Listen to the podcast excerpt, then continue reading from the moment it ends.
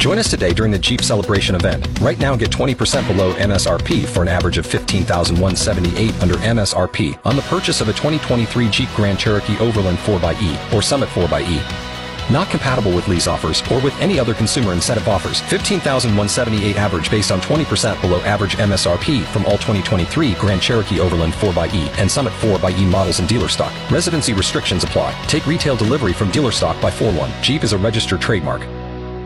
Saskatchewan's number one sports talk show is on. And now, starting an hour earlier, welcome inside the Radio Octagon. This is the Sports Cage on 620 CKRM. Here's your host, Michael Ball. This is crazy. I haven't done a show in this corner studio at the corner of 12th and Rose, Century Studio, since I last did a broadcast on the Wolf, which was almost two years ago. Like, I, this is my second year's Voice of the Riders. I haven't done a show up here. It was in June of whatever it was, almost two years ago that I was up here. So I'm up here with Blaine Wyland.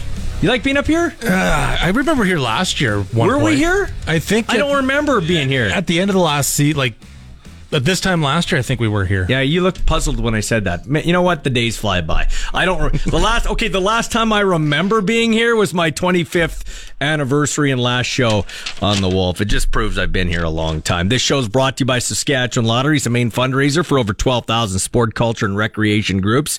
All our guests come to you via the Western Pizza Hotline, and you can text us at 936 6262, our text line powered by the Capital Auto Group. I am Michael Ball, along with my good friend Blaine Wyland. My last time here. Maybe that's why they put us up here because I'm done after today till the 20th of November. I am cashing out.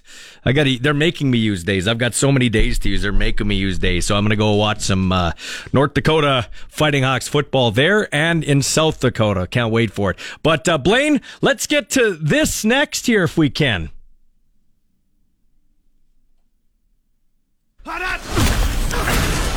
Sports Cage shareholders, this is what you need to know. Uh, let's get to it.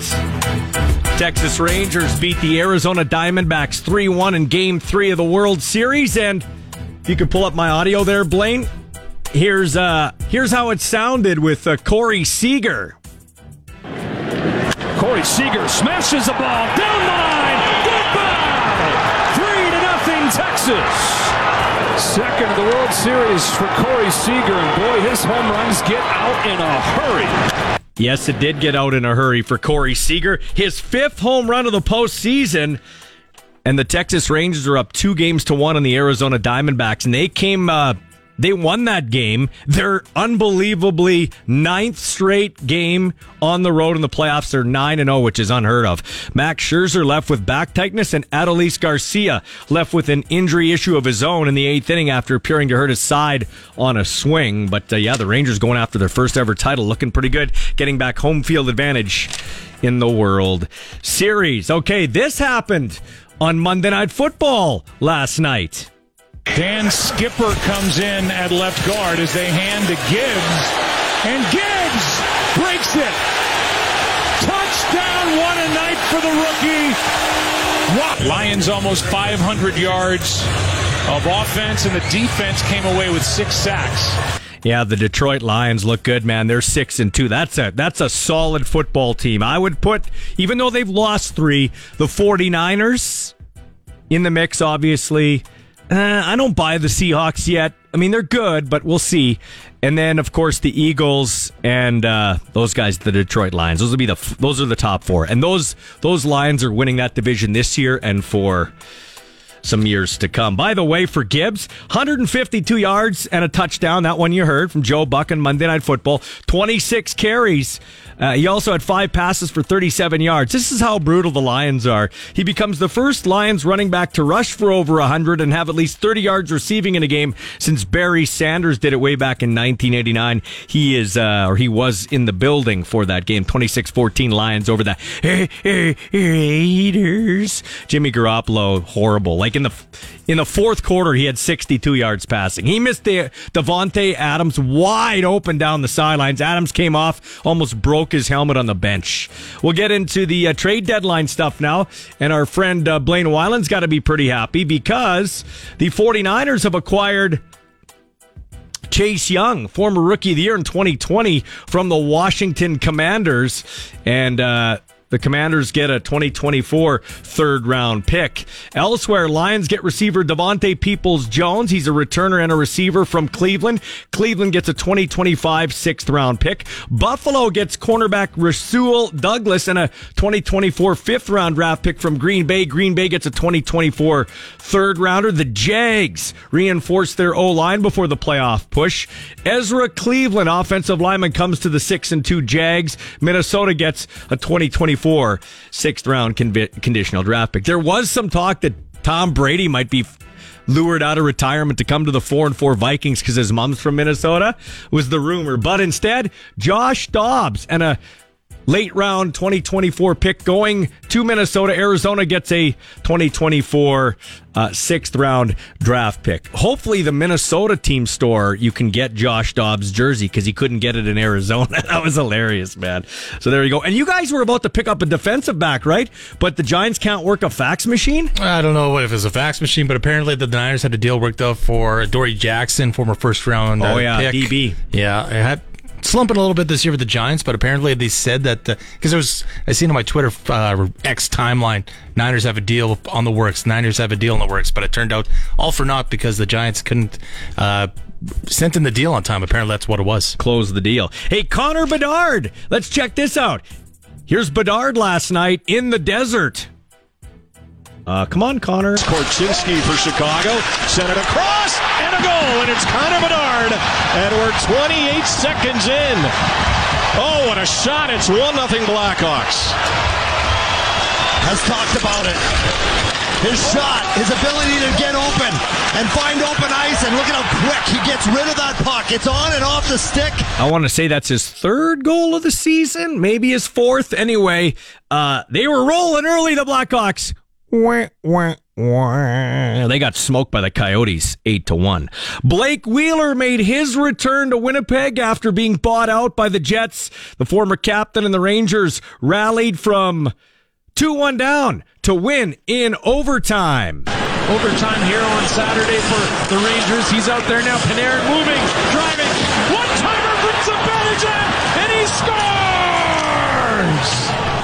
Mika Zibanejad has scored in two straight, and that's the overtime winner. Yeah, so the Rangers have won five straight games. They win in overtime, and the birthday boy turning 32, Artemi Panarin, had a goal and two assists in that game for the Rangers.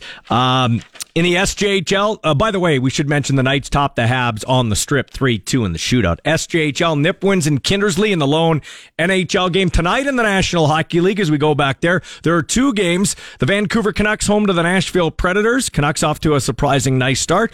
And the other game has the Los Angeles Kings in Toronto to take on the Maple Leafs. CFL news Bombers have added veteran receiver Markeith Ambles to the practice roster. Over his 50 regular season games, Ambles has recorded 204 grabs for 2,329 yards and 12 touchdowns, a two time Grey Cup champ, including last season with the Argos. Uh, he had 72 catches for uh, 737 yards and five touchdowns. This is interesting. The Philadelphia 76ers, I think they got better. They maybe don't have the star power, but no drama. And they got some guys that'll be some pretty good pieces. They've traded disgruntled guard James Harden to the Clippers. The Sixers are acquiring Marcus Morris, Nick Batum, Robert Covington, KJ Martin, multiple draft picks, like first round picks, and a pick swap for Harden, PJ Tucker, and Filip Petrusev. Now, the Clippers, they just got weirder, didn't they? They got Kawhi Leonard, they got Paul George, and I think both those guys can leave in free agency after this year.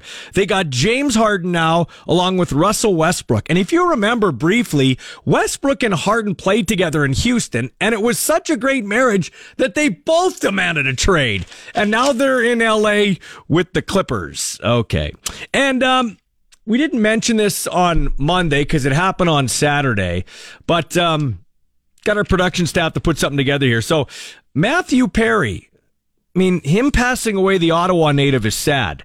Not not obviously just because he died and, was cleaning up his his life, but it's part of your youth when you think about it. Before streaming, there was only one place and time to watch Friends, 8 p.m. on Thursday nights. Never missed an episode.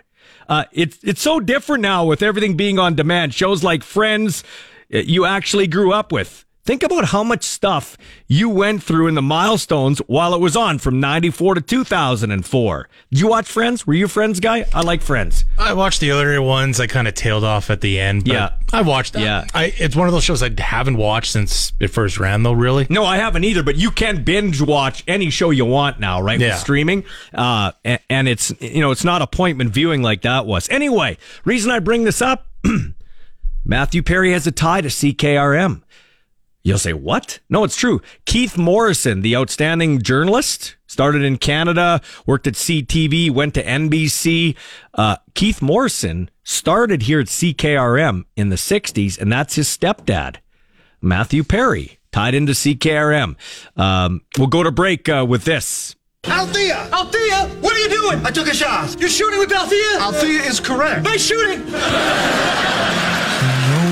No told you life was gonna be this way. Well, I brought the next best thing. Chandler, you brought Chandler? The next best thing would be Monica. You know, I would be offended, but Monica is freakishly strong. Stuck in second gear.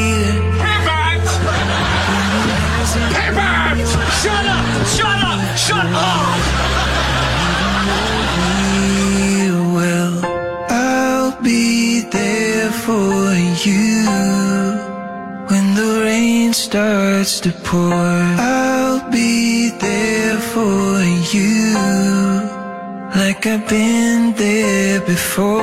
I'll be there for you cause you're there for me too. I'm afraid the TV guide comes to Chanandler Bong. Actually, it's Miss Chanandler Bong. I'm wearing everything you own. Oh my gosh! Look at me! I'm Chandler. Could I be wearing any more clothes? Nobody covers your team like our team. This is the Sports Cage on the mighty 620 CKRM. Coming up here after 3.30, once we have Cougars in the cage, which is Brayden Wagg, Rams in the cage, wrapping up his eight-year career with the U of R Rams. Crazy. We're going to hear from another former Ram, Marc Mueller, assistant coach on the offensive side for the Calgary Stampeders, getting set for their playoff game against the BC Lions. By the way, just so you know, no questions about coaching. He's not. He doesn't want to talk about if he's interested in coming to Saskatchewan. He just wants to focus on the task at hand, and I totally understand that. We'll also hear from Riece Kack, who had six quarterback sacks, a CJFL playoff record. You can get a hold of us nine three six sixty two sixty two. Uh, all right, let's get to some uh, Halloween shenanigans if we can. There, uh, Blaine, hit the bed there, man. There you go. A lot of spooky stuff happening. Remember to slow down in your neighborhood tonight. It is Halloween. Um, if someone surprised or scared you enough today that you screamed, might actually be a healthy boost. In a new survey, more than half of North Americans say they believe screaming positively affects their health. And more than half of millennials say the louder they scream, the better they feel afterward. Older adults don't necessarily agree with that, with most saying they don't like screaming loudly. I'm right in the middle. I love screaming. Uh, people take me the wrong way sometimes. Despite the relief, only 10% of people say they scream at least once a week. Women are more likely to scream out of fear, men more likely to scream out of anger or pain. And there is some science, believe it or not, behind screaming being healthy. Psychiatrists saying that screaming can release positive chemicals in your brain and it can have a cathartic effect that reduce stress. But other experts say little evidence, so it's, I guess, whatever you decide. I do like going out in the backyard just screaming sometimes. Neighbors all run around. I usually do it once a week. Uh, Here's what I wanted to ask you going around. Make sure you check the kids' treats. It's funny. Don't talk to strangers. Don't take candies from strangers. And today we go out and tell them, go get the candies from strangers. So make sure you check the bags before they dive into them. Um, what unusual things have you found in your candy bag when you were a kid or your kids? I'm not kidding you. I found you know, it's dark. You're in a neighborhood. I found. I got home and found two. They were frozen, but by the time it was one of the rare nights on Halloween in Saskatchewan when it wasn't so um, cold, I had two hot dogs that were thawing out in my bag. Somebody threw hot dogs. I'm serious, Blaine. That I, I couldn't believe it. Yeah, Halloweeny, Halloweeny apples. Uh, how about this? Um, somebody did hand out in Glencairn dental floss. I got dental floss once too, man. Um, my girlfriend actually wants me to hand out granola bars tonight. You're not getting granola. I said no, no. Anyway, what else? What have you found in your bag growing up, or your kid's bag? That's kind of kind of weird. Blaine, what's the best Halloween costume you remember wearing, either as a kid or a young adult? Uh, when I was a kid, I remember wearing a sweet devil costume. I remember I was a kindergarten and we mm-hmm. had like leaders of the day, and that was the day I was the leader. Okay. So we went around the whole school with like a parade. Yeah. And I was in front line, and I had a big, nice devil suit with a nice waggy tail with a Yeah. pitchfork, Yeah. painted face and everything. I I did that a couple of times with the devil. I really like that one. Year 1984. 384, baby? 84. 84, baby. So you're coming up on 40. So check this out. In 1981, when I was nine years old, I'm giving my age away, it, it was actually Halloween night. And the Riders were playing the British Columbia Lions at Empire Stadium. And the Riders win, they get into the playoffs. And it was rainy and it was cold here, a little bit of snow on the ground and it was pouring rain in Vancouver. And everywhere I went, I asked what the score was. I was more concerned about that, Blaine, I, you know what I dressed up as that that year? Because the Riders were finally good. Because you have to remember, I was watching two and fourteen teams. I dressed up as number two, Greg Fieger. I was Greg Fieger of the Saskatchewan. Greg Fieger barely dressed up like Greg Fieger. I dressed up as Greg Fieger. I didn't have a helmet, but I had a rider, old rider jersey, number two, Greg Fieger. Would have been the first rider jersey I ever had. And we didn't have a store then. You went to like Woolco and got whatever, or like if Canadian Tire happened to have a jersey, it wasn't like any where you'd go to the store and have your have your pick. The other one I remember dressing up as is as a young adult. Speaking of the wolf, there was a doctor over at the in there was a doctor in Edmonton actually, and I had a friend who was like a, a nurse at the general hospital, and his doctor friend was I think Pakistani, and his name was Balls Doctor Ballsy B A H L Z E E, and he was a gynecologist. I got his scrubs. It said Doctor Ballsy, and at the Wolf Halloween Howl, I set up a booth. Nobody came by. I know you're shocked. Nobody, nobody came, nobody came by.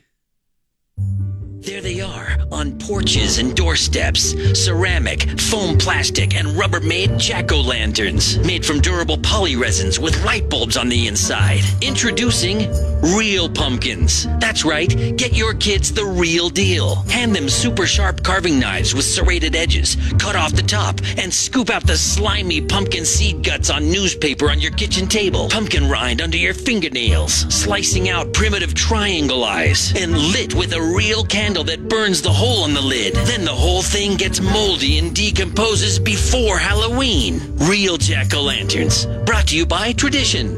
And brought to you by people who still hand out apples to trick-or-treaters. Time now for your sports ticker. Texas Rangers, after their first ever World Series championship, won last night at Chase Field in Phoenix 3 1. They're going after a commanding 3 1 series lead tonight, same ballpark. And uh, pitch just after, I believe, six o'clock our time. NHL two games right around that time. Leafs start on home ice against the Los Angeles Kings, and later tonight at uh, Rogers Arena, I think it's called. I forget. Vancouver. It's been so many things. Been GM Place, Rogers Arena, I think, in Vancouver. Across the street from BC Place, the Vancouver Canucks host the Nashville Predators. And that's your sports ticker. Where Saskatchewan sports fans come to talk. This is the Sports Cage on Sports Radio 620 CKRM. Time now for Cougars in the Cage, a weekly look at the sporting scene of the University of Regina.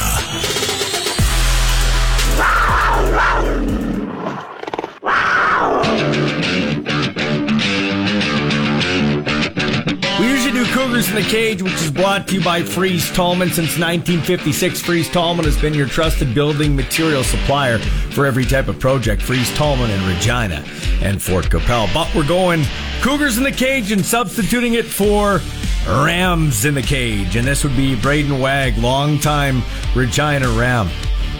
Eight years, buddy. Wait a minute, wait a minute, wait a minute. How the heck did you go eight years with the Rams? Uh, so I I uh, used two red shirts. So I had one red shirt when I switched positions, and then I did a medical red shirt after uh, an ACL injury in 2018. I missed the 2019 season, and then COVID obviously canceled one of our years, giving me an extra year. So I managed to squeeze eight years out of the program. So you were a quarterback all your life through RMF and then with Campbell. I remember that. And then you went to the Rams, and the old coach Mike Gibson uh, wanted you to go to running back, and then you flipped to defense, and you you worked your way out uh, from corner inside, right? That's right. I uh, gave running back a shot that first year. I start. I burned eligibility actually right away, so I dressed, played some uh, backup special teams and some running back there. And then uh, just at the end of the season, my defensive coordinator Sheldon Gray and uh, coach Mark McConkey mentioned uh, a potential to switch to defense and go and compete in the defensive backfield. So I took a year to redshirt, uh, learn the ins and outs of defense, Coach Gray's scheme, and then uh, from there I just played a little bit of corner. The next year I moved to halfback, and uh, as I got a little more comfortable, I got close enough to the box where I was the Sam linebacker the last, I believe, four years. So, uh, what are you going to do without football now, man? Uh, that's a good question. Uh, I'm still just kind of processing this last weekend. It was bittersweet having it come to an end. So uh, I have five more classes left, so I'll get through this semester. Uh, I'll finish off my classes in the spring, and then in my program, I have a work placement where I'll have to go do an internship for eight to 12 months. So my next goal will be finishing school. Uh, if I happen to get some kind of regional combine invite, uh, I'd be willing to explore that. But for now, uh, I'm just gonna see what life has to offer and finish school for now. So, uh, what are you taking in school, Brayden? Uh, it's a joint program, uh, business and sport management, uh, both bachelor degrees. So I'll get two, I'll have two bachelor degrees at the end of it. So you want to what? Get into the sports side of biz, uh, the business side of sports? Sorry. Uh, yeah, potentially. Uh, just when I originally joined school, I wasn't too sure what I actually wanted to do, so I spent the first couple years bouncing around programs. And then I, once I realized I was uh, kind of in the rounds for the long haul, I found this. It was a pretty new program. Uh, I was interested in business, and then obviously just sport management, super enticing for someone that's involved in sports. So uh, with this program, I'll actually get to do an internship uh, where I have to do the all the work to find the team to take me on, but I can go work for a team and kind of be in the operations uh, game day side of it and see if that's something I like. And if it's not, uh, then I can use the business side of my degree. And if that is something I'm interested in, I can keep pursuing it and uh, do that. Is there a play or a game you're going to remember in these last eight years? Um, there, there's a lot of great memories, man. But uh, this year specifically, uh, Mark McConkey, I can remember him calling me into his office uh, Calgary week and uh, just telling me the injury situation of the quarterback. And I've been bugging him my whole time. I was like, man, you need a quarterback. Like I can, I can do short yardage. I, easy stuff for me. It's, I'm comfortable doing it. And I finally got him to give me the opportunity, and uh, I was able to score twice in that game, and we ended up winning the game. So that's something I'll always remember. But uh, I don't know if there's one specific game. There's plays, there's moments, but uh, that's definitely going to be one that sticks out for a long time. Did you save a ball, a glove, a jersey from your time or from that game? Uh, yeah, I do have a not an actual game ball, but a ball my equipment manager gave me, and kind of just taped it up and said, uh, first U Sport touchdowns, multi touchdown game, and first time. I mean, playing quarterback at a U Sports level. That's kind of funny. How funny? I don't mean haha funny, but uh, ironic how it went uh, full circle for you. Yeah, it really is, man. And then uh, just I think I don't know if it was the week week after or two weeks after, but I was able to throw a touchdown pass to our big tight end Ethan Graham, and uh, that was pretty exciting too. Uh, I knew if I offered up the short yardage, I'd maybe get a rushing one. Didn't think they'd let me throw one, but that was pretty exciting too. So uh, eight years, didn't win a championship. It is bittersweet. But uh, what's the thing you're going to miss most? Uh, the fellas, man. Like I, I love the coaches, I love the team, but uh, I've met lifelong friends on this team that I will keep in touch with and have a bond with for as long as I live, man. I met some of my best friends on this team, and uh, I'll always take that with me. You got to have a great support system on the way up. How about a shout out for your parents? Yeah, definitely, man. Shout out my mom and dad, uh, Darwin and Tanis. They've been an absolute rock through this whole thing. Uh, they kept me up when I got injured, and I didn't know what my future held in football. They always believed in me. That never wavered. And uh, honestly, shout out my brother too. He's been incredible for me. He's been basically my roommate my whole life, and uh, it's been awesome for me. And then you mix in my fantastic girlfriend the last four years. I've been really blessed, and it's been uh, I've been really lucky. Awesome, man. Well, it's great talking to you. Sean Kleisinger, the voice of your team this year, told me you're a you're an awesome dude, and he you lived up to the billing, man. So congratulations on a great not one, two, three, four, five, six, seven, but eight year career with the U of R Rams. Eight years, baby. I'm proud of it, and I'm a horn for life, man. I wear that with honor. And shout out Kleiss, man. He's a great guy too. Thank you. It's time to step into the radio octagon. You're tuned to the Sports Cage on Saskatchewan Sports Radio, 620 CKRM. Welcome back to the Sports Cage, into the second half an hour of the show. It's brought to you by our friends at Saskatchewan Lotteries, main fundraiser for over 12,000 sport, culture, and recreation groups. Getting ready for semifinals Saturday in the Canadian Football League. Now, before we bring on our next uh, next guest, I'm going to retake this. Riders don't have a head coach. You know, I've been promoting this guy for a head coaching position with the Rough Riders, but we aren't talking about that today. He is locked in on the playoffs, so he's not talking about any of that stuff. He is Sheldon Williams Spartan grad, Regina Ram grad, had a cup of coffee with the Edmonton football team, and now the Calgary Stampeders since 2014. He's the grizzled veteran coach, Marc Mueller. Time flies, doesn't it, Mules? Oh, it, it sure does. Been here for uh, for 10 years, and it feels like just yesterday you, you were uh, commenting on how poor my running ability was as a Ram quarterback. So it sure does. I'm sure does fly. Yeah, well, has the running? I don't imagine the running ability's gotten any better. Somehow worse, which you wouldn't have thought at that point either was even possible, but it's somehow worse. Yeah. Uh, so, uh, Marc, what have you learned about yourself this year as a coach in what's been a trying year? Let's be honest, we're not used to seeing Calgary six and twelve. What have you learned personally yourself? I think you know personally, you uh, you look inward lots. You know, how can I be better? How can I help the uh, help the the players? You know, play. You know, the, you know, get the best out of them. Am I doing enough? And I think everyone looks that way. And I think we've had a really good group of guys in the entire organization, and, and uh, that have came to work every single day and treated that day as the most important day of, of the season, the one that we're currently in. And I think that uh, you know the guys have, have worked extremely hard. And uh, as a coach, you understand the urgency of not only football but your own career and the, the playing career. You know, playing careers aren't very long, so you want to make sure that you're doing your best to put the players uh, in their very short possible, you know, you know, average careers that they have get the most out of every day as well. So, you know, I think I've learned that uh, you know you just got to just keep working hard. You keep working hard, and then you know you, you reap what you sow type thing. And uh, you know, hopefully we've you know we got in, and hopefully you know we have a have our best team of the year on Saturday. Is this uh, is this record six and twelve a bit of a mirage as it relates to the Stampeders? Well, you know, I'm not sure. I think you know the the old adage is you are what, what your record is, but I you know I feel like we've been in basically every single game. Uh, I think the guys have played hard, and you know, sometimes the ball just bounces a bit different at the end of the game, and that could be the difference of being, say, you know, nine and nine or six and twelve. So, you know, it all that matters right now is that we were one of the six teams that got into to the playoffs, and as we know in the CFL, especially the CFL, you know, it's crazy. Anything can happen. Uh, you only it's a one game playoff, and you put the effort in every single day. You know, today and tomorrow and Thursday and Friday, and you hope that Saturday is, uh, you know, your best day of that week.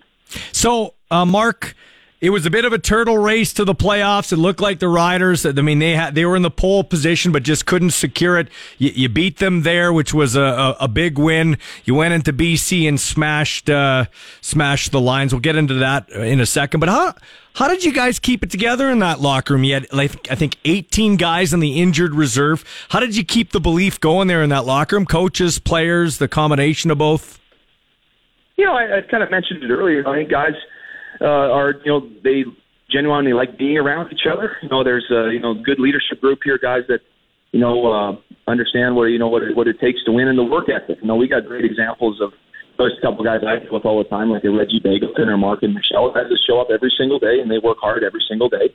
And when those are two of your best players, better players, you know, offensively here, and uh, when those guys, you know, do the things every day, then that guys kind of, you know, everybody here, you know, you know, is good examples to follow. So I think that the guys worked hard. You know, we have uh, just took every day as if it was its own day, and then then, then kept working. And I think that uh, you know, we just keep working this week. You know, we got three, four more days to continue to get better to put our best foot forward Saturday afternoon in BC. Hey, uh, do me a favor. Can you please assess Jake Maier's play for me this year?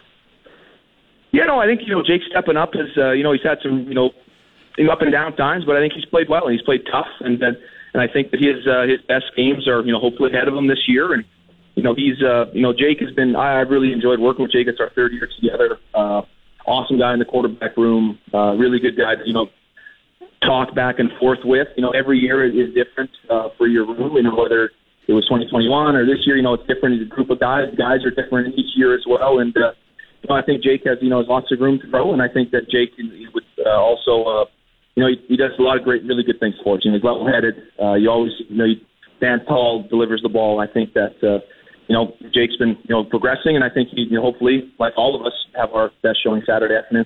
So, uh, explain to me how this uh, Paredes thing works. Like he goes, he fights fires during the week and just shows up and boots field goals on a consistent. Ba- I picked him as the all star kicker. Like this guy, he's the fireman, but then he uh, then he uh, lights it up on the field too. I know, I know. He's got to be the best dual fireman football player since Len Antonini with the Regina Rams in 1981. but uh, I think you know Renee is just it's amazing. You know, he, he still does it. You know, he, he kicks off. He's here. He works hard, and then you know he, he is also fighting fires in the off off time when he's not when he's not in McMahon. So you know he's been a great stampeder. You know he helps us out during the walkthroughs every day. So when I was doing the cards over there for a lot of my offensive career, I dealt with I was hanging out with Renee or he dealt with me, and uh, there's another guy that's just a great teammate and understands what it what it takes. All right, uh, so you got the BC Lions coming up here. How much can you draw on the fact? Like, I think the BC Lions, I'm not taking anything away from what you guys did in, in BC, but when I watched, they kind of played flag football that game. They didn't want to get hurt. So I kind of, whatever. But I noticed something with you guys. Seemed like you dedicated yourself to the run game. Do you think that's the key to beating these guys uh, in BC on Saturday? Well, I think, you know, uh, anytime you play in the playoffs, whether it's indoors or outdoors, it, you know, it starts at the line of scrimmage. And if you can control the line of scrimmage, you can control the ball, and you can control if you control the ball, you can control the clock. So, you know, it, I don't think whatever game it is, whether you're going to drop back and throw it 50 times or you're going to come back and you know uh, run it 35, 40 times, it starts with are we you know playing more physical than the other team? And you know that's also in pass game, and that's in run game, and that's in every part. You know, football is a physical game, and I think that. uh on Saturday, you know, BC is an incredibly talented football team. They got a great record for a reason and you know we got to make sure that we're rising to the challenge of uh, the big challenge at Saturday. What kind of uh, challenges do their de- does their defense pose for you guys? I mean, the defense. You know, you, you read all the headlines and everything, and you know the truth. They got really good cover guys. They got good linebackers that can that can run and then tackle, and they got a D line that gets off the ball. You know, uh, Mathieu Betts has had one of the best years and in recent memory for any any type of uh, defensive lineman, let alone you know uh, Canadian as well. So it's not he's in the headlines because he's a good football player, not because of his nationality. So I think uh, whoever's out there, they they they perform. You know, Ryan Phillips, the defense coordinator, does a, a really good job preparing his guys, and uh, you know they play fast and they play physical, and it's just trying to you know, match that and then and surpass that you know, on Saturday. Best Halloween costume you've ever worn, Marc Mueller? Um, yeah, I think I was Fred Flintstone for like four or five years in a row. uh, it's, it was actually my father Larry's costume, and then even like Steve Hansen, uh, Regina Ram lore might have it now. I'm not certain where the costume is, but Larry always complains that I lose everything with of his, which is probably correct. That or I was Batman for a couple of years in a row as a kid. And I think I might have even went as Batman to an Edmonton Oiler game in like 1994. Uh, when I when my grandpa was head coach in Edmonton, I think I dressed as Batman you, and I just didn't understand why no one else was dressed up at the other game. You can't beat me uh, because I dressed up as Greg Fieger once. In like Greg Fieger the rider, like Greg Yeah. Greg Yeah. Fieger barely dressed up like Greg Fieger for games, and I dressed up like him in 1981. And then I got a costume, or not a costume, I got actual doctor scrubs from a Doctor Ballsy in Edmonton, B A H L Z E E, and he was a gynecologist. And I set up a booth at a Wolf Howl once. That's spectacular. And I don't know if you could pull off Fieger. He's got the big guns. I've seen the, the pipe cleaners you got rocking. There. Oh, come sure on, pulled off that well. I talk so well about you, and you just bust my chops. hey, man. By the way, do you hand out treats, or does your lovely wife hand out treats, or do you take the kids around tonight? Oh, a little bit of both. I'll be getting out of here a little later, so but hopefully I'll be able to uh, to go out with. Uh, it's my son Wallace's first birthday. He's a Halloween baby, so it's his birthday. And then Oh, uh, nice. Sawyer.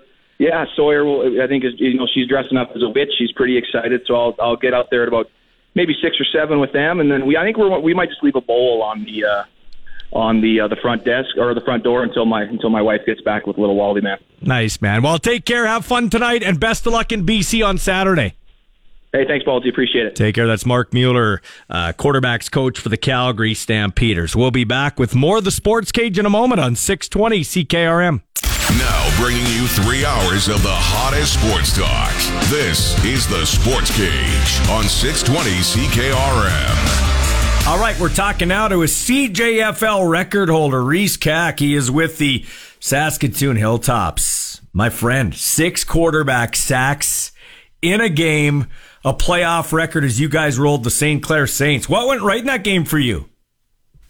You know, just uh, I, I think there was just perfect con- conditions uh, for me. That that uh, on Sunday, uh, of course, my uh, defensive backs and linebackers had some great coverage. Um, the uh, the other interior defensive linemen, Craig Torgerson, John Stevens, had some tremendous pressure, and uh, Ben Mars, the other the other end, were all big parts of uh, my success. So did you uh you keep stats in your head? Like are you into stats? Did you know that you had that many sacks in the game and that was a record? Uh, no, I I I uh, I I knew when I heard them on the the loudspeaker when I got five and I I tied the old record. Um, and then I heard that, and then I looked at the the, the play clock and uh, realized that uh, it was quite possible to uh, to go out there and actually break the the darn thing. Yeah. So you're in your third year, fourth year of eligibility. Uh, just talk about this season. You guys are undefeated. You knocked off those pesky Regina Thunder to regain regain the uh, PFC crown, and now you're rolling. Just talk about your year. Yeah, it's been tremendous. Um, I know, uh, you know, this this point last year we we lost to Regina, and there was a lot of question marks going into this season about the type of team we were going to be. And uh, yeah, we've just had some great leadership step up, and lots of guys lead us lead us towards this this season. So yeah, it's been it's been great, but uh, there's one more one more task left, and that's the Canadian Bowl. So. Yeah, yeah. So talk about that. It's a, actually a rematch, I think, of the 2016 Canadian Bowl, which you wouldn't have been a part of, but the Hilltops did win that one back in the day. Uh, what do you know about the West Shore Rebels, and how excited are you to go play maybe in a warmer climate? Yeah, yeah, it'll be a good vacation getting out of the uh, out of the cold. But um, yeah, uh, I, I've been looking. They they've they've had a fair share. I think their quarterback broke a touchdown record this year, and uh, a couple of good receivers and stuff. So definitely a high powered offense that uh, we need to get into the film and and uh, yeah, just just start preparing for for those guys. Now, your coach said after the game you bring a lot of energy to the team. Have you always been an energetic kid, even since you were a wee little guy? Yeah, yeah, yeah. Always bouncing off walls and stuff. So yeah, my te- my teachers didn't like it too much, but uh, works on the football field. So Are you a trash talker too? you know, uh, d- don't tell Sarge, but yeah, I might, uh, I might, I might talk some trash out there. Well, my grandpa always said it's not bragging if you can do it. And if you can get six quarterback sacks, that's outstanding. Is there anybody you looked up to? Anybody maybe the CFL level or NFL level that you looked up to? Yeah, I mean, my my brother uh, played with the Hilltops for for years, uh, three years back, in he he would have been on that team in 2016 that uh, went out to West Shore, and uh, so he's on the the BC Lions now. Um, so yeah, just just seeing him the way he was able to uh, to grow and play uh, play for the Hilltops. That's awesome. So it's all in the family now. So you got to go out there and you got to win so that your brother can't have one up on you, and then you got to go out and make the CFL. I, I, I bet you those are two of your goals. Yeah, exactly. Yeah, awesome, man. Well, congratulations on the six sack performance. You can tell him that you've uh, you've got that record, one he doesn't have, and uh, Yeah. and good luck in the championship coming up. Okay. Right on. Thank you. That's Riece Kack, six quarterback sacks going all Lawrence Taylor in that game against the St. Clair Saints. That's next weekend, not this coming weekend, but next weekend. They're out in BC. The West Shore Rebels have been crushing teams out there. Hilltop's going in. They're a bit of a younger squad, but uh, they're undefeated.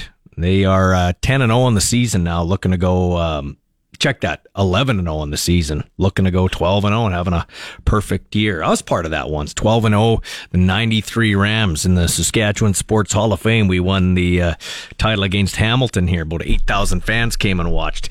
Always like going to bc and playing though. The weather's so nice. Um, okay blaine let's get to this now. 936-6262 you can send in a text and weigh in as well.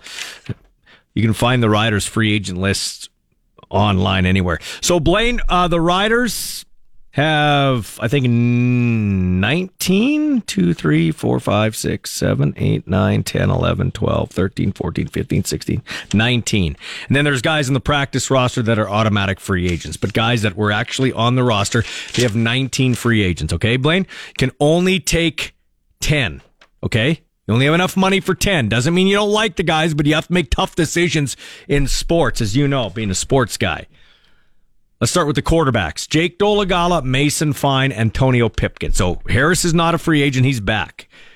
Um, my sources are telling me he will come back. So whether they make him take a haircut on a deal, I don't know. But anyway, Dolegala, Fine, Pipkin. Do you bring any of those back? I bring Dolegala back. Yeah, I agree there. I think Jake Dolegala does come back. Uh, it'd be nice to bring Mason Fine back, and and for the purpose of this drill, we're not, but maybe they will. Uh, I don't know that one guy's that much better than the other guy, but he's got the intangibles like bigger guy, maybe see the field. Although I don't think he still sees the field that great, even though he's tall, but he has the dimensions to see the field and he can make every throw. So, and I saw enough of him to bring him back. Like he's definitely a solid backup for sure. I don't know that he's a, I don't know that he's a starter. Do you think he's a, or is it too early to tell yet? I, I kind of think at 27, you are who you are. Uh, I'd like to see another season of him in action. Mm. He kind of, you know, he kind of started off strong, but then I don't know if I want to say regress, but yeah. you know, face struggles that a quarterback would typically face in his first year yeah. as a starter. Yeah. So I'd like to see him rebound after this offseason, see if he improves next year. So I would bring him back. So that's one each for us. We got the same guy. Running backs, they've got two free agents, Frankie Hickson and Jamal Morrow. What would you do there? I bring back Jamal Morrow, but I, you know, if we would rank like the teams, like as the overall the teams, I don't know if I put Morrow that high because yeah, yeah. there's a lot of running backs out there. Yeah, but you're just basing we're just basing it off of the our free agents. If we're just saying bringing them out, bringing back, whatever. Yeah, I'll bring back Jamal. I would like Jamal Morrow. I yeah, I think he's more a little more durable than Frankie Hickson. At least that's the way it's appearing. And uh, he's shown versatility, almost at a thousand yards rushing. He last year Actually, uh, last year, I think five or six games in, he was the combined yardage leader before yeah. they went and scooped up Mario Alford. So uh, I, I probably would be, bring back Jamal Morrow.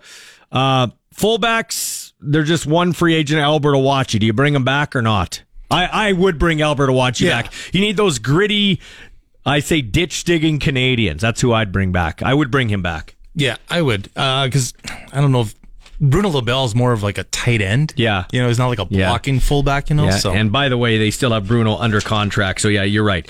Uh, I agree with that. Okay, receivers. We got Mar, so that, so you and I have three right now out of 10. Mario Alford, Shawn Bane Jr., Juwan Brescacin, Tevin Jones, Brayden Lenius. Alford, Bane Jr., Brescacin, Jones, Lenius. Who do you bring back there? Uh, I say the obvious one's Bane Jr. Yep. I think he's the obvious I one. agree. I wouldn't be surprised. He's the first one signed before February. I don't know about like the next couple of weeks kind of situation like they had Mario Alford signed during the player awards. Yeah. I think Bane Jr. signs resign. I think he resigns quicker than others. Yeah. I would, but uh, he's the one obvious one. the other ones, uh, I kind of. It depends on how much a bounce back you think you get out of Brayden Lenius, and then you can if you get Lenius with Emilus, with Schaffer-Baker, you got three receivers, three Canadians in your receiving core, and it can allow some flexibility elsewhere. I missed the second page that I printed out. There's 35 free agents, not 19. So let's go. Let's go 18. Okay, you got to pick 18. Okay. okay, sorry for the purpose of this. Got a couple of minutes. Yeah, I'd go Bane Jr., Brayden Lenius And then I kind of wait on Tevin Jones. I'm not, he's a good special teams guy, but it kind of bothered me when they said he didn't really know the playbook. So, uh, at the end of the year. And I wouldn't mind one guy to switch up in that receivers group. So Yeah. maybe, but he's definitely one of those guys on the bubble. Yeah, that's right. So that'd be, but I, I'm letting Alford go. Uh, I think you can find a returner. Alford had a couple of good games, but unless they brought him back at a discount, that's that's that's what I would do. So that gives us so that gives me uh, gives us five there on the offensive line. Philip Blake, Logan Ferland, Evan Johnson, Colin Kelly, Eric Lofton. I'm bringing back Blake for sure. I'm bringing back Ferland for sure. I'm bringing back Colin Kelly for sure. Do I Colin Kelly or Eric Lofton? Lofton had a serviceable year, you know. I actually, you know what? I'm gonna bring call, I'm gonna bring Eric Lofton back and Evan Johnson. So I'm bringing Blake Ferland, Evan Johnson, and Eric Lofton. I'm on, I don't know about Colin Kelly. He also hurt his knee. I'm going Ferland, Philip Blake, assuming he he wants to play next year and everything. Eric Lofton, yeah, I'm in the middle with him. I like to see him, but I like to see him battle for a spot. Okay. You know, so if we're talking, that that's a group I think they're going to still as they improved this year, but I think they're still going to add a lot of other Yeah. guys. I want to see like three new pieces in that starting offensive line. I Yeah. think. So would you bring Colin Kelly back? Mm, no, coming off an injury at that stage, no. I thought Evan Johnson had a good year, like a solid year. Is he a starter? No, but he's a good Swiss Army knife. I feel. If he's willing to be just a six offensive, well, I shouldn't say just to be a six offensive lineman, but he probably would have to start out with the Riders as a six Yeah. offensive lineman. I'm not sure Yeah. if he's going to try and you know make it on as a Canadian guard elsewhere, possibly. Yeah. So we've got uh, our offense. A little later on in the show, we'll take a look at our defense. When we come back after four o'clock, it is Arash Madani. You're listening to the Sports Cage for Saskatchewan Lotteries on 620 CKRM. 620 CKRM is proud to be the official radio partner of the Saskatchewan Roughriders and your home for the hottest sports talk anywhere. This is the Sports Cage with your host, Michael Ball. Time now for Coast to Coast with Arash Madani, our weekly chat with a guy who has covered it all from Hockey Night in Canada, the Olympics, World Series Baseball, and everything in between. This is Coast to Coast with Arash Madani. For smart investing solutions, be smart with your money. Call Brian Golly at Smart Investing Solutions 546 2533. Michael Ball here along with Blaine Weiland, and we head out on the Western Pizza Hotline. Take a slice out of your fall cooking schedule with Western Pizza, and I'm joined now by Arash Madani of Sportsnet. Welcome to the show once again. You're in Halifax. We'll get to that in a second. Man, you never stay home. It's crazy. I know. It's crazy. Ain't that the truth? It's crazy, man. So, um, I, I assume now. I don't want to get too personal, but I hope you rent because you're never home to look after a yard. I do have a yard. I moved into a place with a yard during COVID, so there's a front yard and a backyard. Wow, look at So I you. got some. I got some leaf raking to do when I get home. Oh well, guess what? We got snow shoveling, so you're not going to have me Ah, crying. there we go. Yeah, we're in There we. Saskatchewan. You guys actually get. I was actually talking to my uh, endocrinologist today, who did uh, some, you know, some of his uh, studies in Ottawa, and I was just there for the first time with the riders, and I said. You know, how's winter there? He goes, well, actually, winter, it's minus 15 in Ottawa and Ontario, especially Ottawa. The snow's heavier, it's wetter, and minus 15 feels like minus 40 because it's damp. But in Ontario, we actually get the seasons. Like we get spring and we get fall. So we don't have an extra two or three weeks of winter like you guys have. Yeah, that that pretty much uh, that pretty much sums it up. We definitely get seasons. Yeah. and Yeah. you know, it, we always know when football weather hits. You know, Yeah. you really feel football weather in Yeah. in that part of the world. Yeah, for sure. Okay, we'll get to CFL football in a second.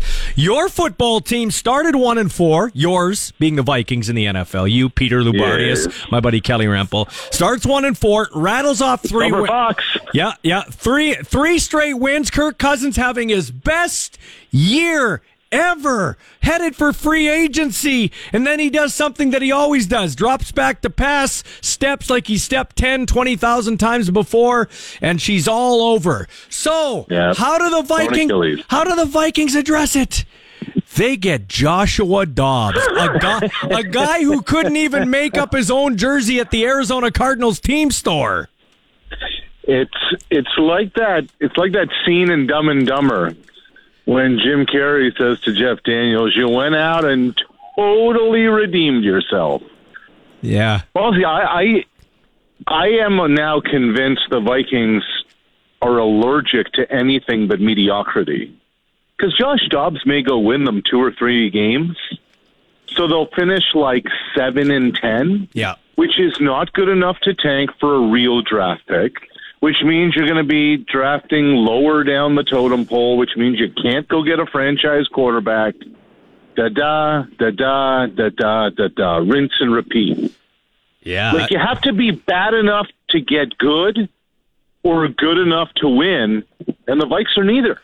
No, they aren't. Uh, and uh, I'll get into this next point in a second. But teams that pull together in the same direction, where your general manager, your head coach, and your quarterback are all on the same page, like Philadelphia, even though they really haven't played spectacular, they have the best record in the league. The Kansas City Chiefs, even the San Francisco 49ers, who are reeling a bit right now, but made a trade for Chase Young.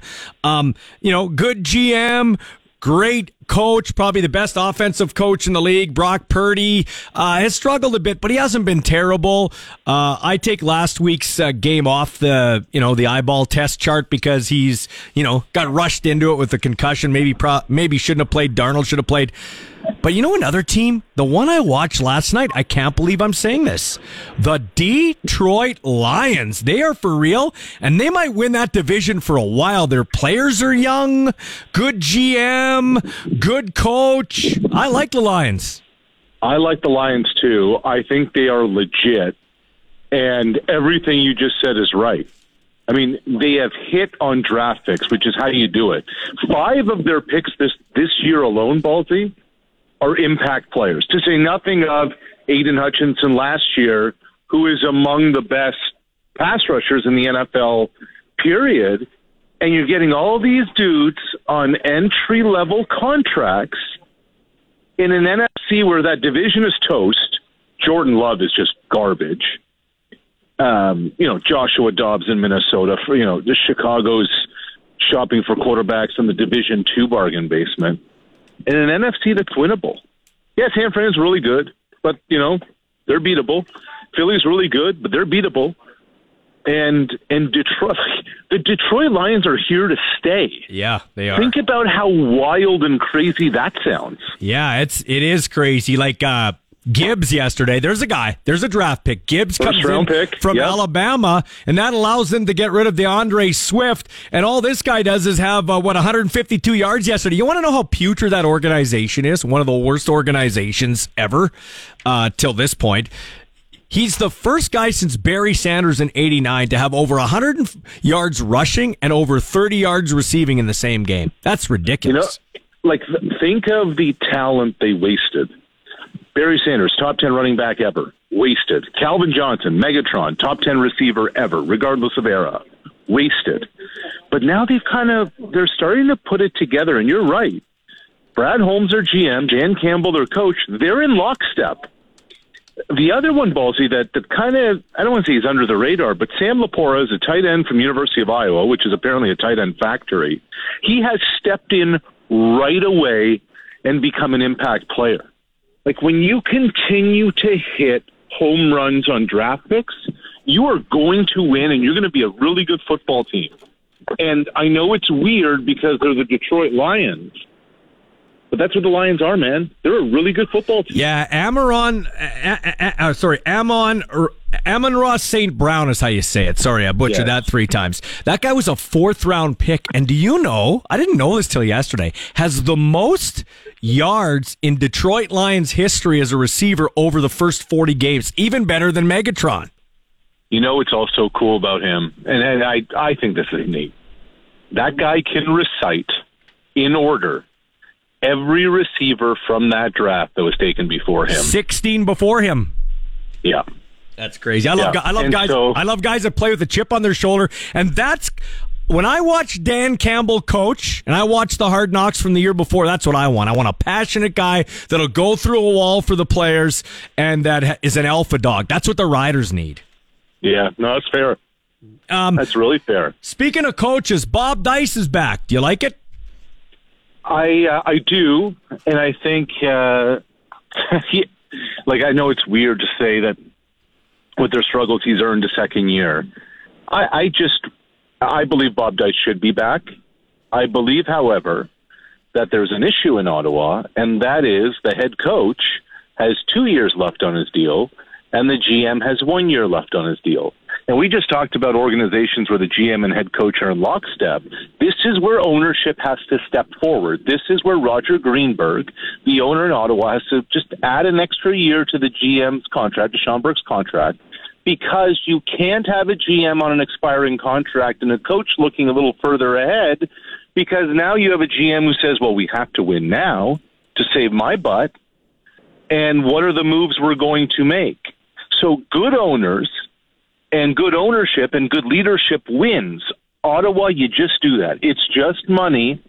And now you're going to look out for the greater good and the long term focus and future of the franchise. That's how you go about it. Mm. Uh, interesting too. I wonder, like f- four four years missing the playoffs in a row, and g- kudos to Red Black Nation. Their fans have showed up. I don't I don't chastise them for only averaging eighteen thousand fans, but should we Not start? just missing the playoffs, Ballsy, like dreadful. yeah, dreadful playoffs. in a nine team league, not a thirty two team league. When should we start? When should we start worrying about apathy, uh, lack of interest there? Oh man, I I'm look I, I for Ottawa because I work there because this is the third go around because there are so many people who want that thing to succeed and they won a championship and they had a parade and it meant so much to the people there. I, I and you and I have talked about this, Ballsy. Apathy is the you want people mad, you want people angry, you want people invested, you want people caring. People have stopped caring. This is dangerous. This is a bad time, and people just hide behind OSEG. They just say OSEG's the the owner. No, no, we should start talking about ownership there, as in Roger Greenberg, because I get that your focus is on a newer a new arena for your major junior hockey team. That's great. And I know your focus is on, you know, having big skyscrapers, new condo buildings, a couple of towers as part of your Lansdowne 2.0, um, you know, future. And that's great. And that's all important. But as an owner, you are the steward of that franchise for the people in the city. You owe it to the people in the city to do all the things possible to win. Hmm. And I know they haven't had a quarterback healthy in a long time, Balti, but at some point you just have to go. And if you're a real estate mogul, you these are the th- I'm not saying they're going to do this. I'm saying these are the things you have to do. Mm-hmm. You go to Nathan Rourke's agent and you say the top level of our new condo building is Nathan's. We're going to set him up with an off-season job. We're going to set him up with a job after he's done playing and we're going to make him the highest paid player in the history, you know, in, in the league today, highest paid quarterback ever. And let's go. And that's how you win over your fan base again.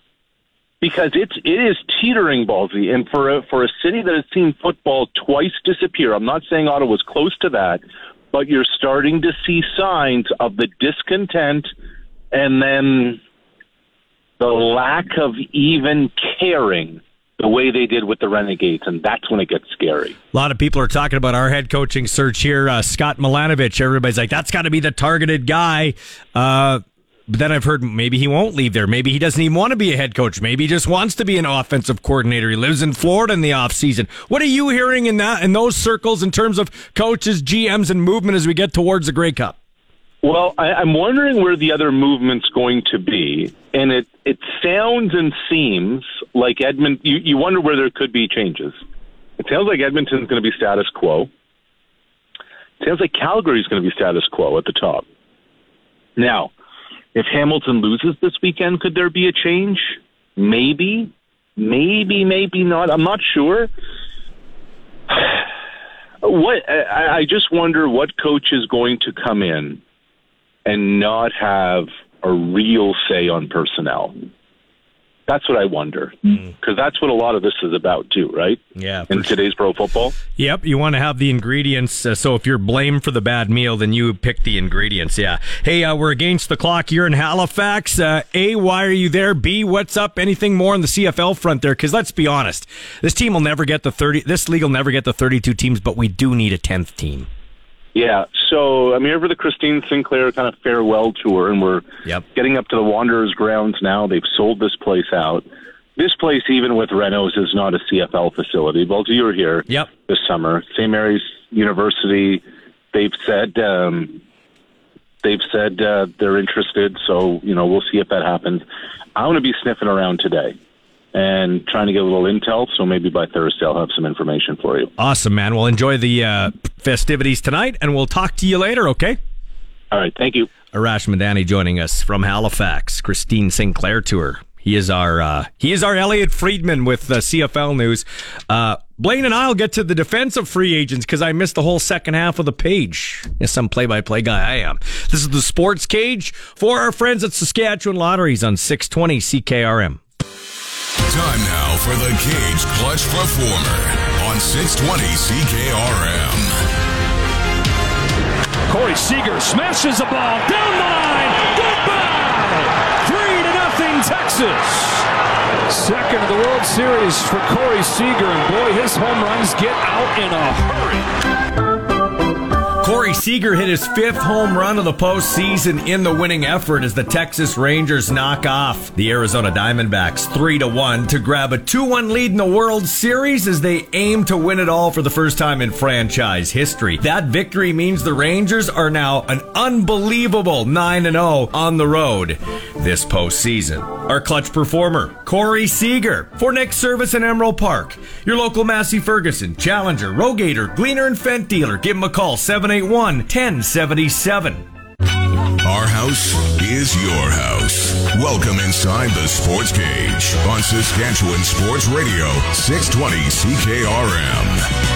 Welcome back to the Sports Cage. Michael Ball, Blaine Weiland, welcoming your text to at 936 6262, brought to you by the Capital Auto Group. We'll maybe address some of those later. All our guests come to you via the Western Pizza Hotline coming up here after 430. We're going to hear from Clint Bubba O'Neill, who covers the Tiger Cats on the Ticats Audio Network and CHCH Television in the Hammer and the Moj. Bob Marjanovich going to join us. We're covering the BC Lions broadcast this coming weekend as we've got the West semifinal, West Final Grey Cup for you. Okay, Blaine, we went through our uh, offense. Uh, there's 35 free agents because I didn't see the second half of the page. So I'll let us ha- I'll, let, I'll let us sign just over half, 20. Okay, so we've got Dolegala. We both had Morrow. We both had Awachie. We both had Bane Jr. and Lenius. Question mark for Tevin Jones. Uh, we both had Philip Blake, Logan Ferland. I had Evan Johnson and Eric Lofton. You just had uh, Blake Ferland and uh, Eric Lofton, right? You didn't have Colin Kelly or Evan Johnson. Yeah, no, I put Lofton's kind of my bubble guys Okay. at the end. I wanted to see like how many we got left. Okay, so I've got uh, Miles Brown next.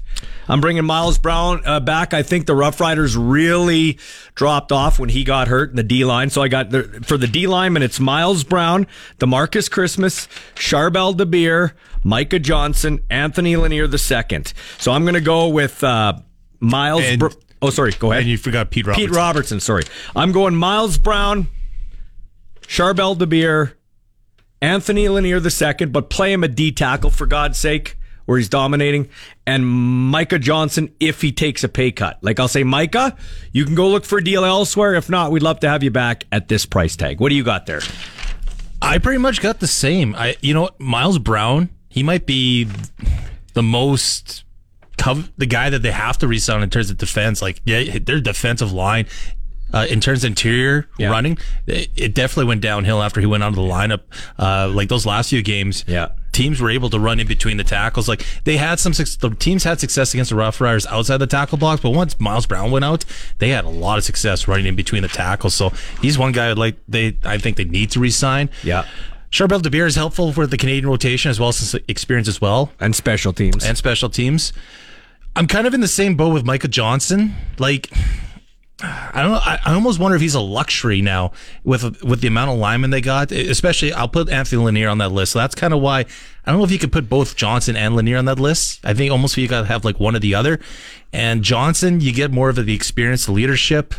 He's also going to be 36 next year. That's why I'm letting him. If you can find another deal, here's a here's a hometown discount for us. If you want to come back, we will extend your career because I don't know how many teams will be in the Micah Johnson factor uh, or race just for what you said. But uh, he had a great year. I put him down as an all star. I had him as an all star pick in the West. He was good in the interior. I think Anthony Lanier though too, and whether it's just him playing D, D tackle, you're Yeah. expecting a bounce back for him as Yeah, well. So yeah. I think that's why you put. But he doesn't get 250 grand like he did last No, year. no, no, no, no. Uh, linebackers. I got Larry Dean. Same thing. Larry, we love you. You're a great leader. You led us in tackles. If you can find a deal elsewhere, have at her. But we'd like you back at this number. So I got Larry Dean. They've already leased Harry Lamanna, so he's out. Uh, J- J- Justin Herdman Reed who was near the top of special teams uh, tackles when he went out. Uh, Derek Moncrief and Micah Teitz. I'm going to re-sign Micah Teitz. He had a bit of an off year, but he was banged up. He battled through. I'm going to re-sign Micah Teitz, and I'm going to offer Derek Moncrief a, a discount contract too. I don't think Derek Moncrief wants to go anywhere. He wants to stay here. That could maybe hurt him in negotiations. Derek Moncrief, uh, his you know family business here, Suds Car Wash. He's married into that business. Although he has not a lot to do with it, I, I'm going to go Derek at a discount, Larry Dean at a discount if I could get it, Micah Teitz. I'm going with Larry Dean just because I don't think they got the replacement on their roster right now. Yeah. I mean, I don't know if they were really looking at TJ Brunson seriously or not. I think, but his problem was he couldn't stay healthy in his limited action. Now, once year. again, we're not factoring in other free agents. We're just going with what we have on our roster. Yeah. Um, I don't know about Moncrief just because at the tail end of the season it just kind of went down. I wonder how have- much it was sleepless.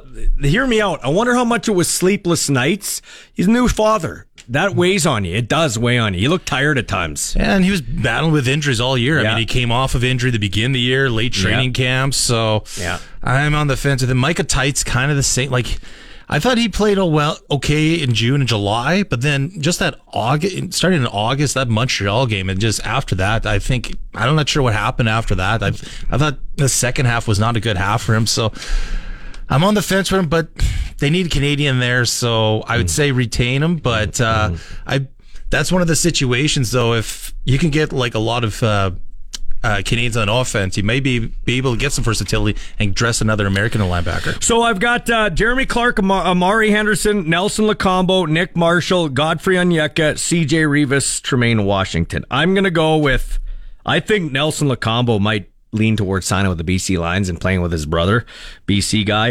Uh, I'm going to go Amari Henderson and CJ Reavis, and on the bubbles, Jeremy Clark. Like I'm, if I could bring him back, I would. Otherwise, I'm good there.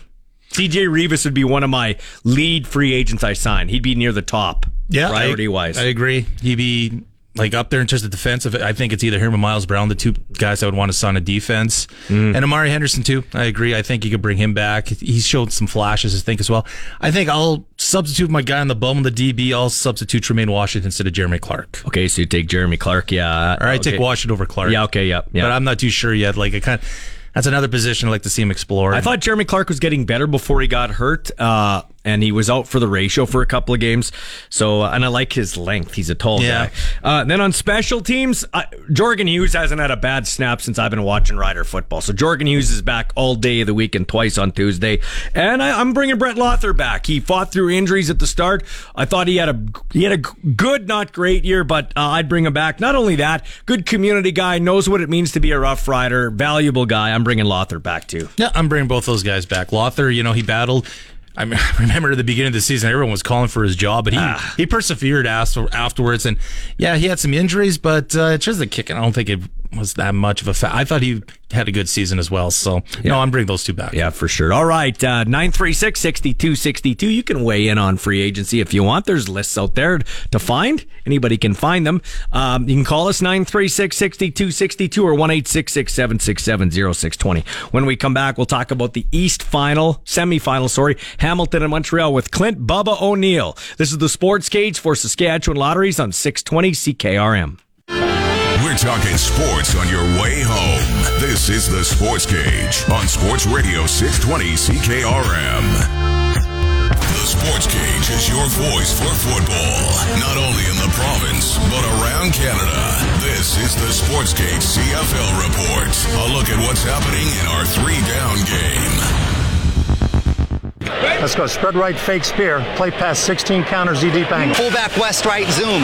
Fullback left, pass halfback at zero, Z quick screen left, on one.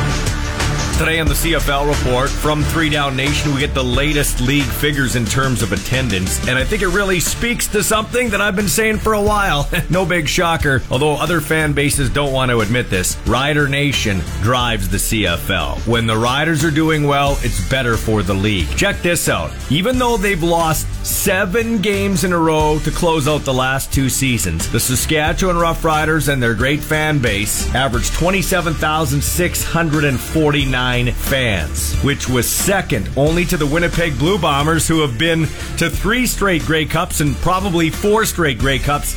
They averaged 30,449 fans. Kudos to the Edmonton Elks fans, 24,774, their average attendance, third best. The BC Lions at four, with the great work Amar Doman's been doing as their owner, spreading awareness, 23,208 fans.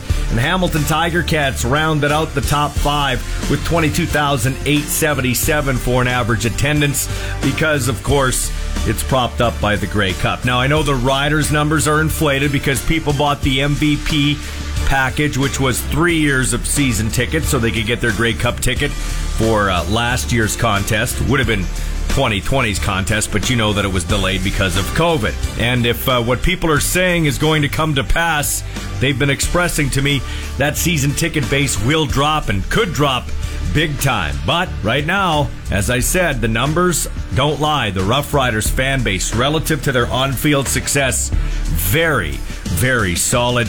Kudos to Rider Nation once again. By the way, the rest of the attendance Calgary was six, Ottawa seven, Montreal eight, and Toronto up, but at number nine. That's your CFL report.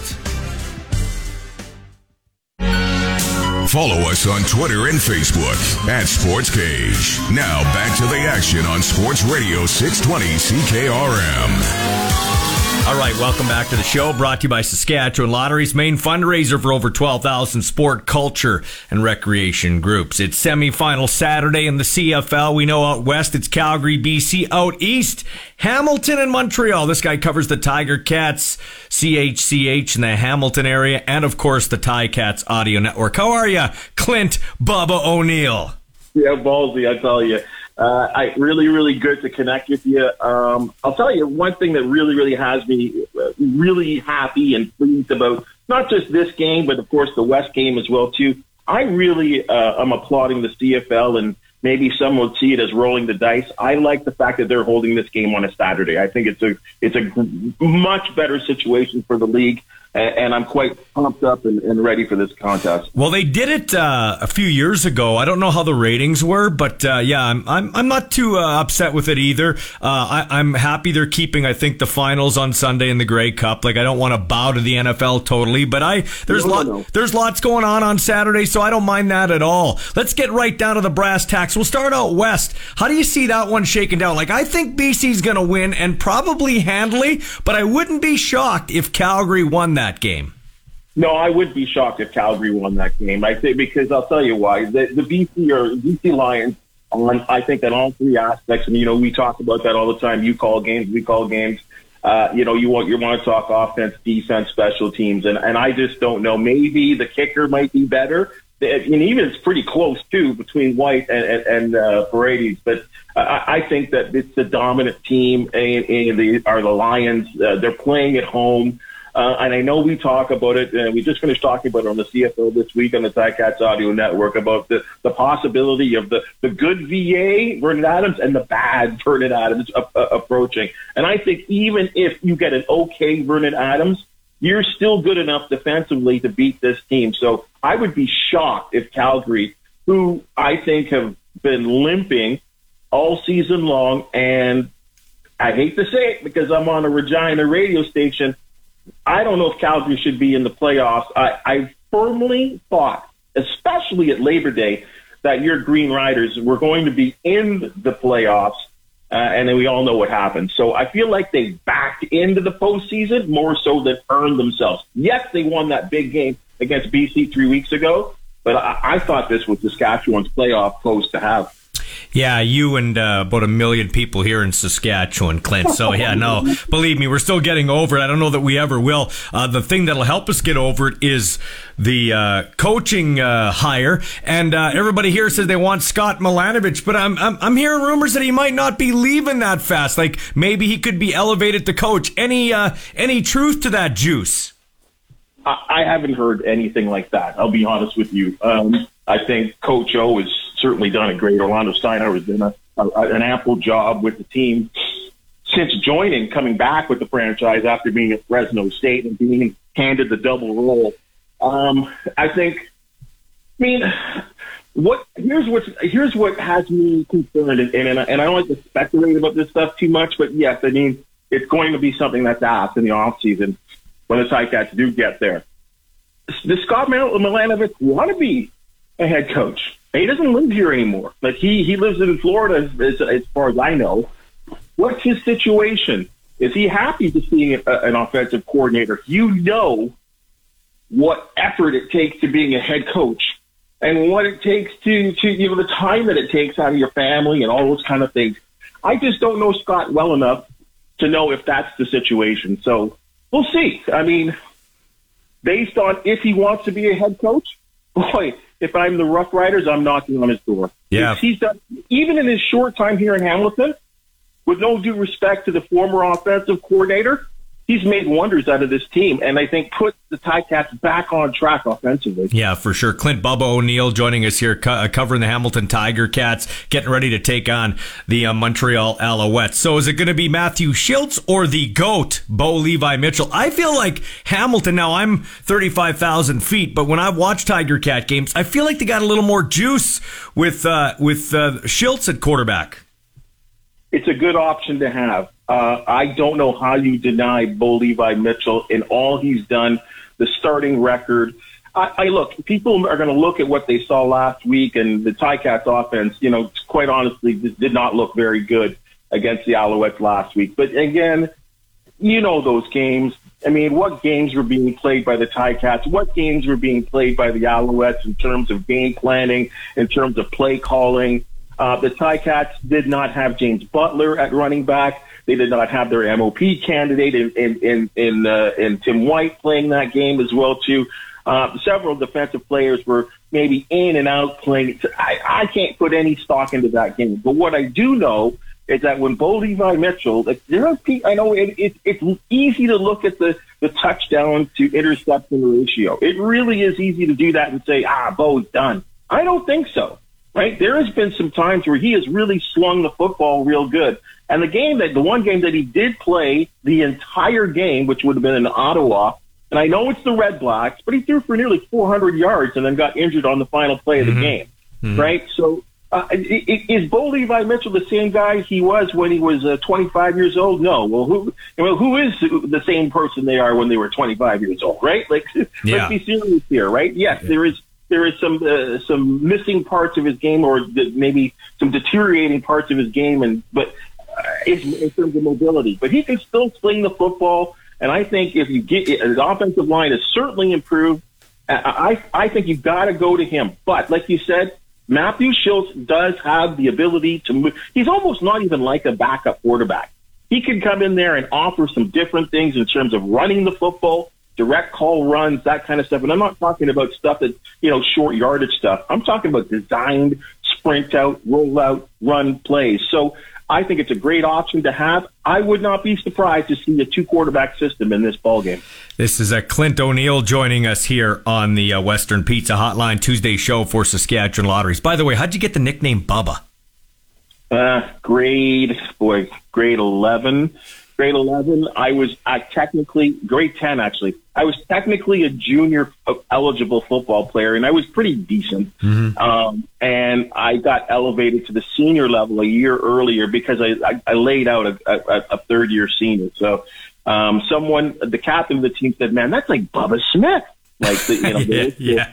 and then somehow that just stuck. And so it, it's been Bubba, it's been Bubs, it's been uh, uh, it's been morphed into many different types. But somehow, what, what am I, 56 years old, and it still lasted. So uh, I've always said that there's worse things that can be called. Well, uh, a guy whose nickname's Ballsy can't uh, critique a guy whose nickname's Bubba. So it's B and B here on the show. A couple more questions for you here. So, um, like Montreal's offense, I don't want to be a Cody basher. Uh, people around here know him and I didn't end so great. I will tell you, he is a um, He's a he's a good quarterback, but I don't think he's uh, he's spectacular. I don't trust him to win the big game. Even though if he wins this game, he'll have his team in a divisional final for uh, three to the past four years. But I think let's be honest, Montreal's defense carries the water on that football team. Uh, how do you see this one shaken down if the Tiger Cats are to win?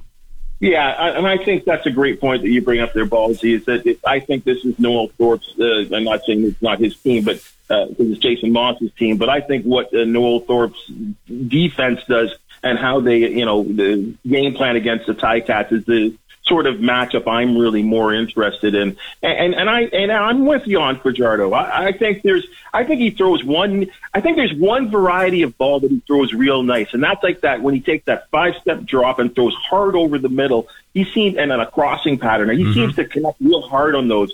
But anything outside of the numbers, I always question. And even in deep ball, I still don't think he's there. I find that he takes too long to set up. He, I think he invites quarterbacks be his, as a quarterback being sacked. I Yeah. really do. Like, there's something about that. It just I don't know if it's his decision making process or his footwork. But I mean, the numbers don't lie, right? I mean, you saw it with, with the Rough Riders. I mean, the guy got beat up because he put his his offensive line under a lot of stress, and it's been the same situation with Montreal too. He's been beat up a lot in terms of sacks. So, I, again, William Stanback, he'll be a huge factor offensively in time of possession keeping the Ticats offense off the field. I think that's a big factor as well, too. But I'm with you. This is going to come down to a matchup between Scott Milanovich, the offensive play caller, Bo Levi Mitchell, or whoever's at quarterback. I, I- don't be surprised, too, if James Butler becomes a very, very important part of this, not only just running the football, but passing the ball out of the backfield. I think the Ticats have something real schemed up here for this Alouettes team, and I know that they've beaten them all three times. The two of them, one of them was a meaningless game, and two of them, Bo Levi Mitchell wasn't even a part of. He was on the sideline. I think there's an upset in the brewing in, in the making here, and I'm not just saying that as a Ticats audio or a CHCH guy. I think this is going to happen. I agree too, and I think the whole uh, Grey Cup on home turf plays a big role in it too. It adds a little extra juice. I got Hamilton, which wouldn't be much of an upset. It's a coin flip, and BC should win by two touchdowns. Hey, Clint, have a great day, and thanks for joining us. Ballsy, always a pleasure, and and and, and let's hey, let's get these riders back in the playoffs. it's just not the same without you guys in the playoffs. I mean, I I, I have said it a thousand times. You guys are like my second team. I love Regina. Yeah, and you're right. I mean, uh, a lot of fan bases don't like to hear this, but the league is way better off when the Riders are a great team. No argument there. Thanks, man. Take care. Pleasure. Enjoy your day. The Kings of Saskatchewan Sports Talk. This is the Sports Cage on 620 CKRM. Keep the text coming, 936 6262, powered by the Capital Auto Group. This show on a Tuesday for Saskatchewan Lotteries, the main fundraiser for over 12,000 sports, culture, and recreation groups. After 5, we'll talk to the color commentator on the Edmonton Oilers Radio Network, Bob Stauffer. Talk a little more Halloween. It is trick or treat night. Al Millar in Pat Chat, the Pats GM, Glen Suitor, and we'll hear from Riece Kack.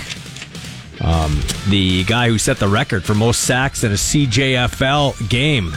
Six in that win, 43 0 over the St. Clair Saints. They're playing in the Canadian Bowl next weekend out in BC against the West Shore Rebels. Speaking of BC, let's go out on the Western Pizza Hotline. Take a slice out of your fall cooking schedule with Western Pizza. Now, this is my favorite play by play guy in the CFL, not named Michael Ball. it's the, You're talking about yourself in the third person. That's a good thing. yeah, that's the Rock. That's like the Rock. No, Bob Marjanovich, the Moj, great uh, broadcaster with the BC Lions. My bosses came to me and said, "Hey." Since you're not doing any playoff games, who do you want to cover? Like what team? Because we got we broadcast the Western semifinal, the West final, and the Grey Cup. Of course, uh, the CFL stupidly doesn't let the or TSN or whatever doesn't let the home team do the games uh, at the Grey Cup anymore, which is stupid. But I said through the playoffs, let's ride with the BC Lions all weekend. So we're gonna have this broadcast, the Moj and Giulio Caravatta, who are on our show regularly. We're gonna cover uh, their broadcast here on Saturday. By the way, first off, do you like the game on Saturday? Yeah, I do. And by the way, thank you for the compliments. Uh, you make me humble. Um, but I'll say this. I mean, you know, everyone talks about the Sundays, but I think it's just as a standalone on the Saturday, not having to worry about the National Football League. I mean, people get the best of both worlds. Now, obviously, you're competing against the NCAA and the University of North Dakota. I don't know what they're called now. The Warriors, I think. They used to be the Fighting Sioux. So Fighting you know, Hawks. people Fighting Hawks. Fighting Hawks. Fighting Hawks. Fighting Hawks. Some people might gravitate towards the, the, the Fighting Hawks games, but for the most part, I think football fans in Canada now get the best of both worlds. Yeah, for sure. Uh, Bob, I got to ask you this: How do you like that dribble punt? I absolutely, I love all the Canadian rules. We have the best rules in football, but I hate that one. It's got to go ten yards at least, doesn't it? I totally agree with you. Um, I, I love the onside rule, but I don't like the loophole in the rule where a, guy kicks a ball, whatever, 14 inches and winds up picking up a first down where you needed to gain 20 yards. I'm in total agreement with you. If you need 20, then you have to onside kick it for 20, right? I mean, if you need 10, then onside kick it for 10. Um, because right now, I think it's making a mockery of the game. And, you know, hey, props to Montreal. They, they figured out the loophole and they're the ones that have exploited it the best thus far, utilizing it on two plays. But I'm not a fan of it. I love the rule, but in this instance, I just believe that it has to go the distance of the yards needed for the first down. Please tell me, and listen, I don't have a dog in the fight. We had Marc Mueller on earlier. I love Marc Mueller. He's a great dude. Uh, I think one of the bright football minds. He should get a chance at being a head coach in this league. Who knows, even with the Riders. But please tell me that's not the BC Lions I'm going to see on Saturday, the one that was playing flag football against Calgary a couple of weeks ago. Well, I hope not. And uh, to me, it's all about the line of scrimmage. Uh, I write a biweekly column for Black Press, which is- a chain of about 70 newspapers in BC and Alberta. And the thing I focused on today, talking to some of the Lions and head coach Rick Campbell, and that is the line of scrimmage. And the Lions got to get back to dominating on the line of scrimmage. You look at that game early in the season when they went into Winnipeg and manhandled the Bombers 30 to 6. They completely dominated the line of scrimmage. But, you know, credit Winnipeg by bringing in that extra offensive lineman. They've kind of set a template on how to, you know, go uh, go against this BC Lions defense, and teams have exploited that in the last little while. So that's going to be, you know, something that the Lions are going to have to correct if they want to have any success here in the postseason. And you know, talking to some of the players, there's there's a mindset here. I mean, we talked to Garry Peters today after practice, and he was telling us how Lucky Whitehead held a, you know, called for a team only meeting last week during the bye, and a lot of the guys kind of expressed what they have to do both on on both sides of the ball to to be successful. And one of the things I kind of got the feeling in talking to Garry Peters and also in talking to Josh Banks and head coach Rick Campbell is this defense has to start playing with more aggressiveness. They have to become go back to being the hammer like they were in the first half of the season rather than nail. Josh Banks used the term flinch. Um, I, Rick Campbell kind of didn't agree with that term. You know, depends on the definition, he said, but the bottom line is they, they can't be thinking out there. They just got to go out there and play hard and play aggressive. And if they do that, I think the Lions will be in good shape. If they don't, if they kind of, you know, just ease off the accelerator a little bit, next thing you know, you're going to have 150 yards rushing and guys catching passes in the flats for first downs all the time. So uh, I got the Lions by 10. I think that should be pretty well the way it goes, don't you? Yeah, I mean, somebody asked me today, "What do you think of the game?" And I said, "I'll, you know, I think the Lions will win this football game, but I don't think this is going to be any sort of thirty-five to three game. I think this could be a game that, you know, might be something like thirty to 20, 30 to twenty-three, whatever the case may be. Um, but I do think the Lions come out on top. But it's not. I, I, there's no way I see this being, um, you know, a, a three touchdown win. I mean, this is a Calgary team that is going to come out with its best effort. You know, it's do or die for them. And the other thing, too, Ballsy, that kind of scares me, and I think it scares a lot of people, particularly on the line side, is when you're playing a team that has nothing to lose, there's no expectations. Those teams can be dangerous sometimes. Yeah, they're playing with house money. K Moj, we got uh, a minute left. Out east, uh, Hamilton, Montreal. Who wins and why? I think Hamilton's going to win it.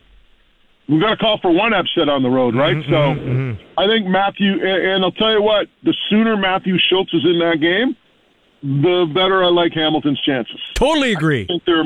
I I just think they're way. And you know, it's kind of funny. And I heard you had Bubba on the show today, but you know, you, you, I think the people in Hamilton still think they're talking about Bo Levi Mitchell from 2018.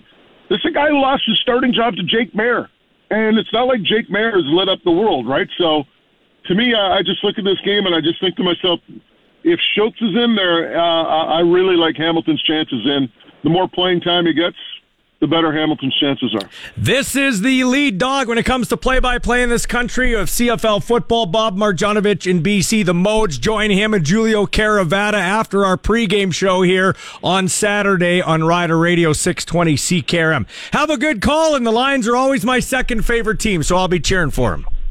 Thank you, Ballsy. Love Regina, baby. Next time, can't wait for the smoked old fashions at the Hotel Sask. There you go, man. We'll hang out. Uh, absolutely. That is Bob Marjanovich, the Moj, uh, from uh, uh, AM 730 in Vancouver and the BC Lions Radio Network. We'll be back with more of the Sports Cage in a moment for Sask Lotteries on 620 CKRM. Sports talk lives here. Welcome to another hour of the Sports Cage with your host, Michael Ball. Tuesday show is brought to you by Saskatchewan Lotteries, the main fundraiser for over 12,000 sport, culture, and recreation groups. We're talking to the outstanding color commentator on the Edmonton Oilers radio network, Bob Stauffer. You also see him in between periods on Sportsnet. Let's get your take on the Outdoor Classic 20 years after the very first outdoor game was played in the NHL. Well, it's dramatically different, Michael. It's interesting. I did an event uh, Thursday, uh, Friday morning after the Oilers uh, didn't have much of a performance against the Rangers Thursday night, but uh, we did an event with Patrick LaForge, who used to be the CEO of the Edmonton Oilers, and Cal Nichols, the former Oilers owner of the Edmonton Investors Group, and um, Kevin Lowe and Glenn Anderson were there, and obviously, uh, you know, Glenn played in the uh, alumni game, and Kevin was the GM of the Oilers at the time. Cal owned the Oilers, and it was really Patrick LaForge and Alan Watts' baby to start the Heritage Classic. And a little known fact, the league didn't think it was a very good idea. But as legend has it, Wayne Gretzky got behind it, and suddenly it was a lot better idea. and that happens. That happens once in a while. And now, you know, we've got like 30 plus of these events. So it's remarkable how it's changed. The Oilers charged. Uh, 150 bucks for the first one, and you had to enter a lottery to get tickets. That's how many people wanted to jump aboard it. Now the league they run everything at these events, and I think they charged upwards of around five hundred dollars uh, for a seat in the lower bowl. Wow! The fans came out. The fan the fans were awesome. They uh, obviously uh, you know it was it was it was sold out fifty five thousand. It was great to see Commonwealth Stadium at 55,000. It is the largest stadium in Canada.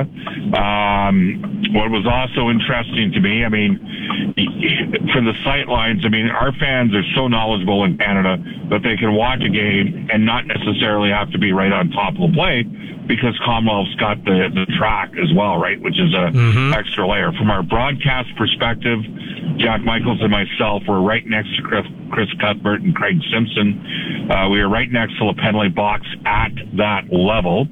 And you wouldn't have seen us because you would have seen our backs because everybody had to wear dark. Uh, you weren't supposed to be too flashy. So we were as close to the players as you could possibly be. I know you've done play by play. You can certainly appreciate that. And then the uh, you know the Oilers showed up and they they had, they had one of their best games of the year. They switched some things around defensively, played with greater urgency, and really dominated the game from start to finish, especially five on five. Yeah, no kidding, man. You look at the you look at those standings, and they're already like what? Uh, oh, a, a bucket full of points behind Vegas for first.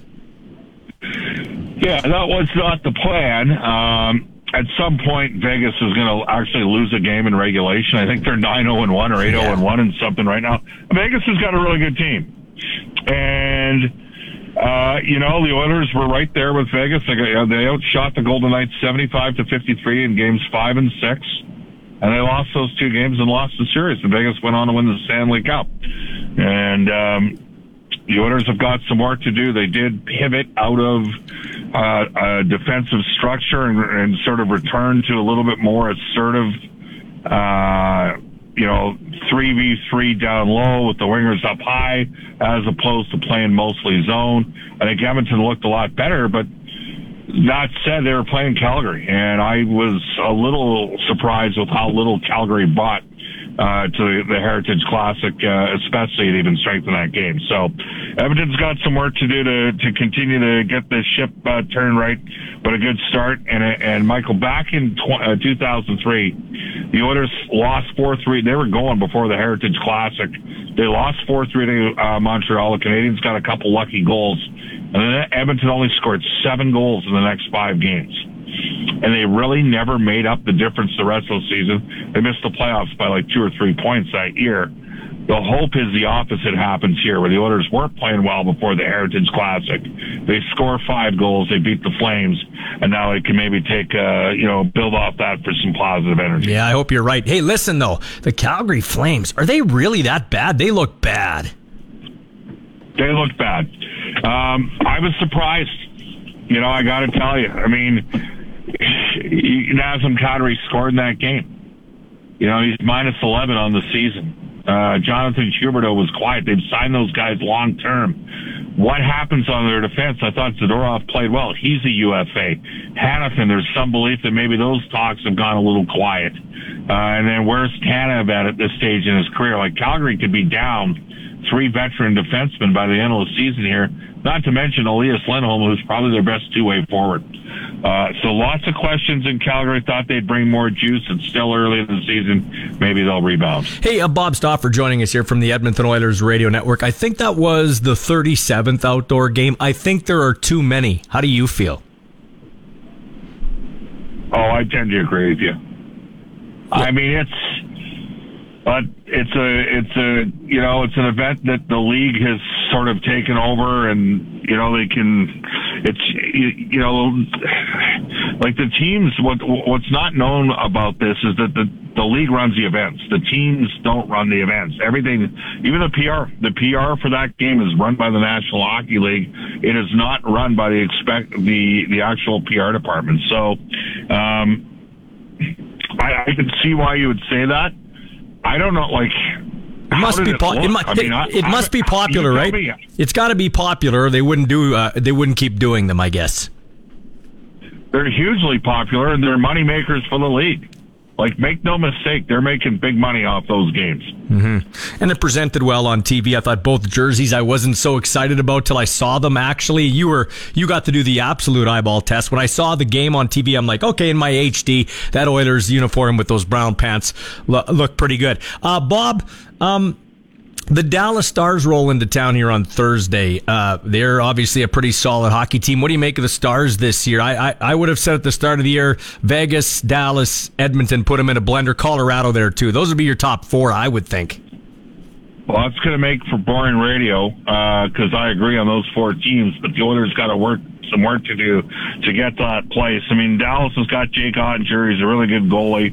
Uh, they've added, I mean, they hit the home run in one draft year back in 2017. They got Heiskanen uh, with a top four overall pick that year. Then they got Oettinger late in the first, and then sort of midway through the second, they got Jason Robertson. So the, you know that that's their younger group. That's their younger wave, and then they that's a market where you can get veteran players to play there, and no state tax and everything else in Texas. They are a deep hockey club.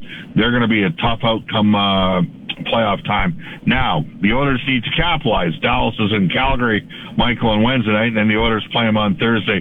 You're going to get them on the second of a back-to-back. My guess is they start Wedgewood in Calgary and start Oettinger against the Oilers. I, that's sort of opposite of the way most people would think. Usually you start your better goalie the first game of a back-to-back.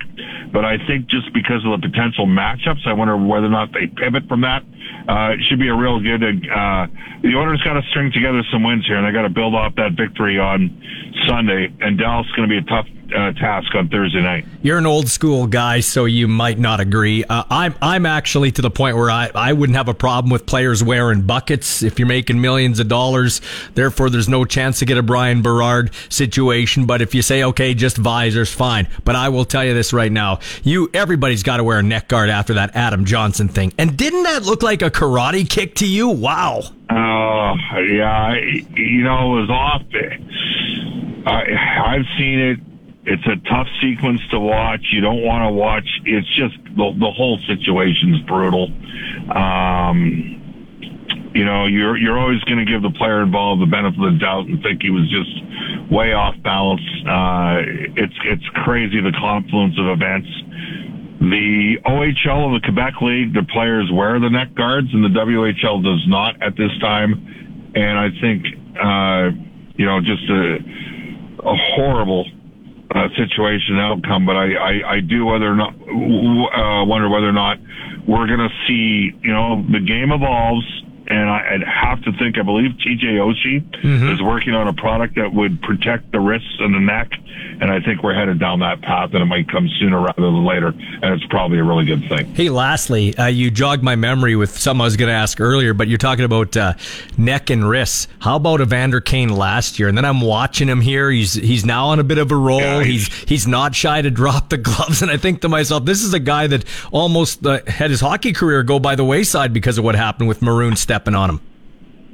Yeah, uh, and thankfully that outcome was a lot better. It was about as good as it can be. I, I'll give Evander credit.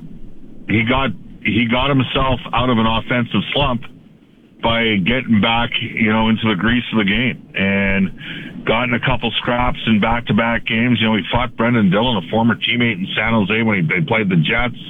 Uh, and then a, a very small thing, a subtle thing, and some of your listeners will pick up on this because they love hockey and they grew up watching the game. But Brandon Duhaime was running around, and it's one thing to step up and fight for Connor McDavid and Leon Draisaitl but it says a lot when you step up and, and, and fight for Derek Ryan.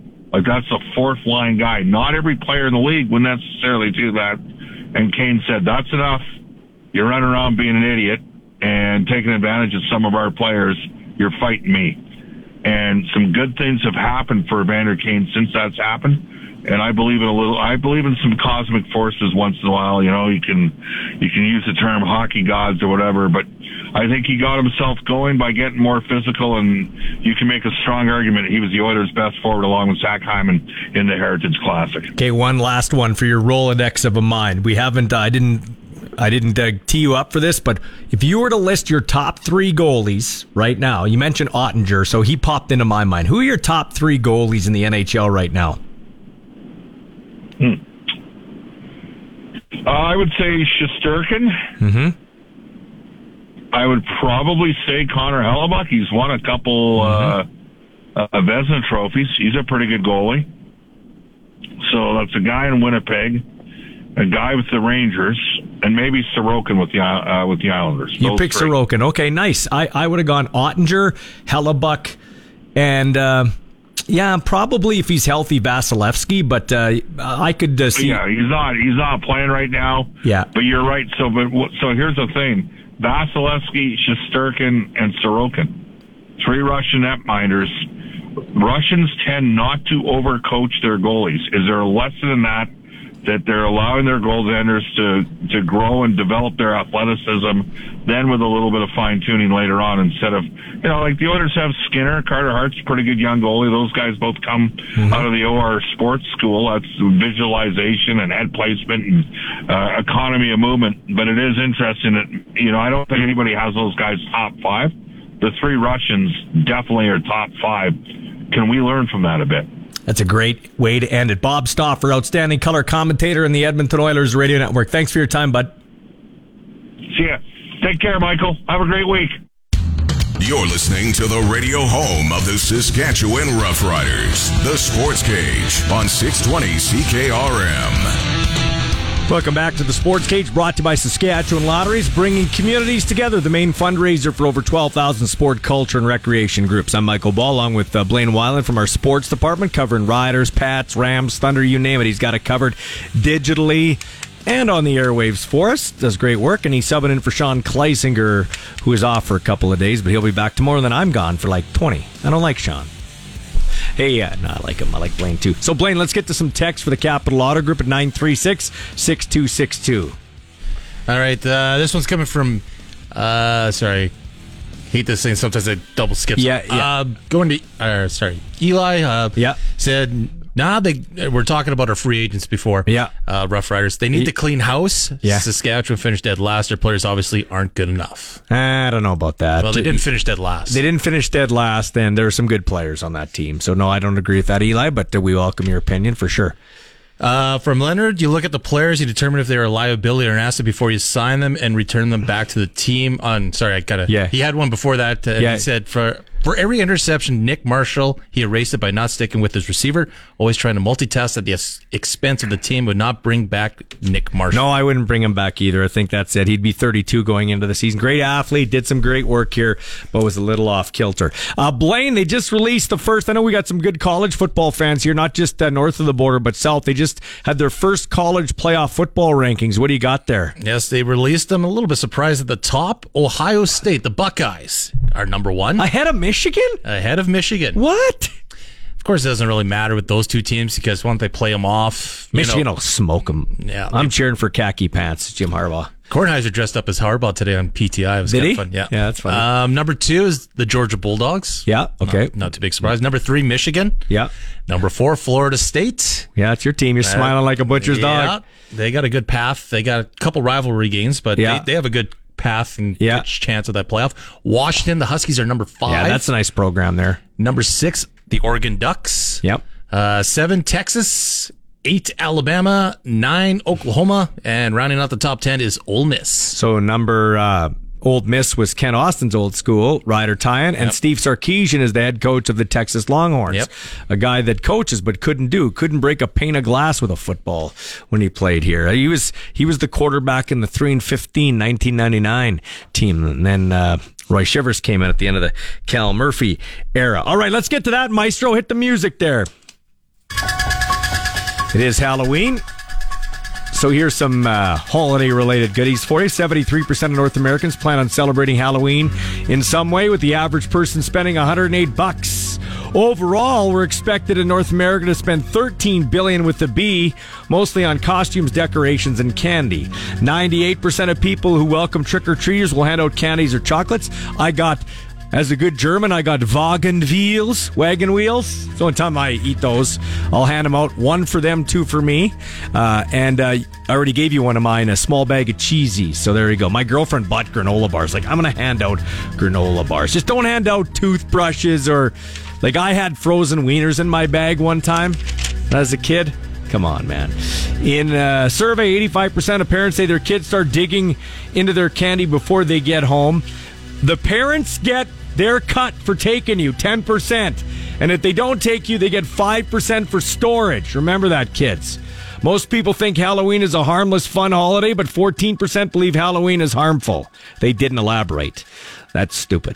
18% of people say they decorate uh, decorate for Halloween every year. 14% say they decorate most years. Another 14% say some years. Uh, no real decorations for me, although my uh, girlfriend's son Nathan and his girlfriend um, Emily did did pumpkin carving. I'm brutal with that. I won't do that. But we're going to put out their pumpkins on the step. At least I'm told to do that when I get home. Uh, 34% of parents think 13 or 14 is old enough to trick or treat alone. I think that's too old to trick or treat. How how old were you when you were done trick or treating? Uh, I think it was 12. Here's what I did with my kids. They were seven and five. I don't want to do this. It's mostly freezing, although tonight's a nice night. I said, here's 20 bucks for each of you. Let's go to the dollar store. I'll buy you candies, any candies you want. That was our tradition. My kids hate Halloween, and I am so, so happy with it. I am absolutely ecstatic. Over the years, many children have enjoyed going door to door to receive candy treats. It's what they look forward to. But many children are often misled unnecessarily and are not cognizant of the fact their candy bag has been offered something other than sweets, like fruit.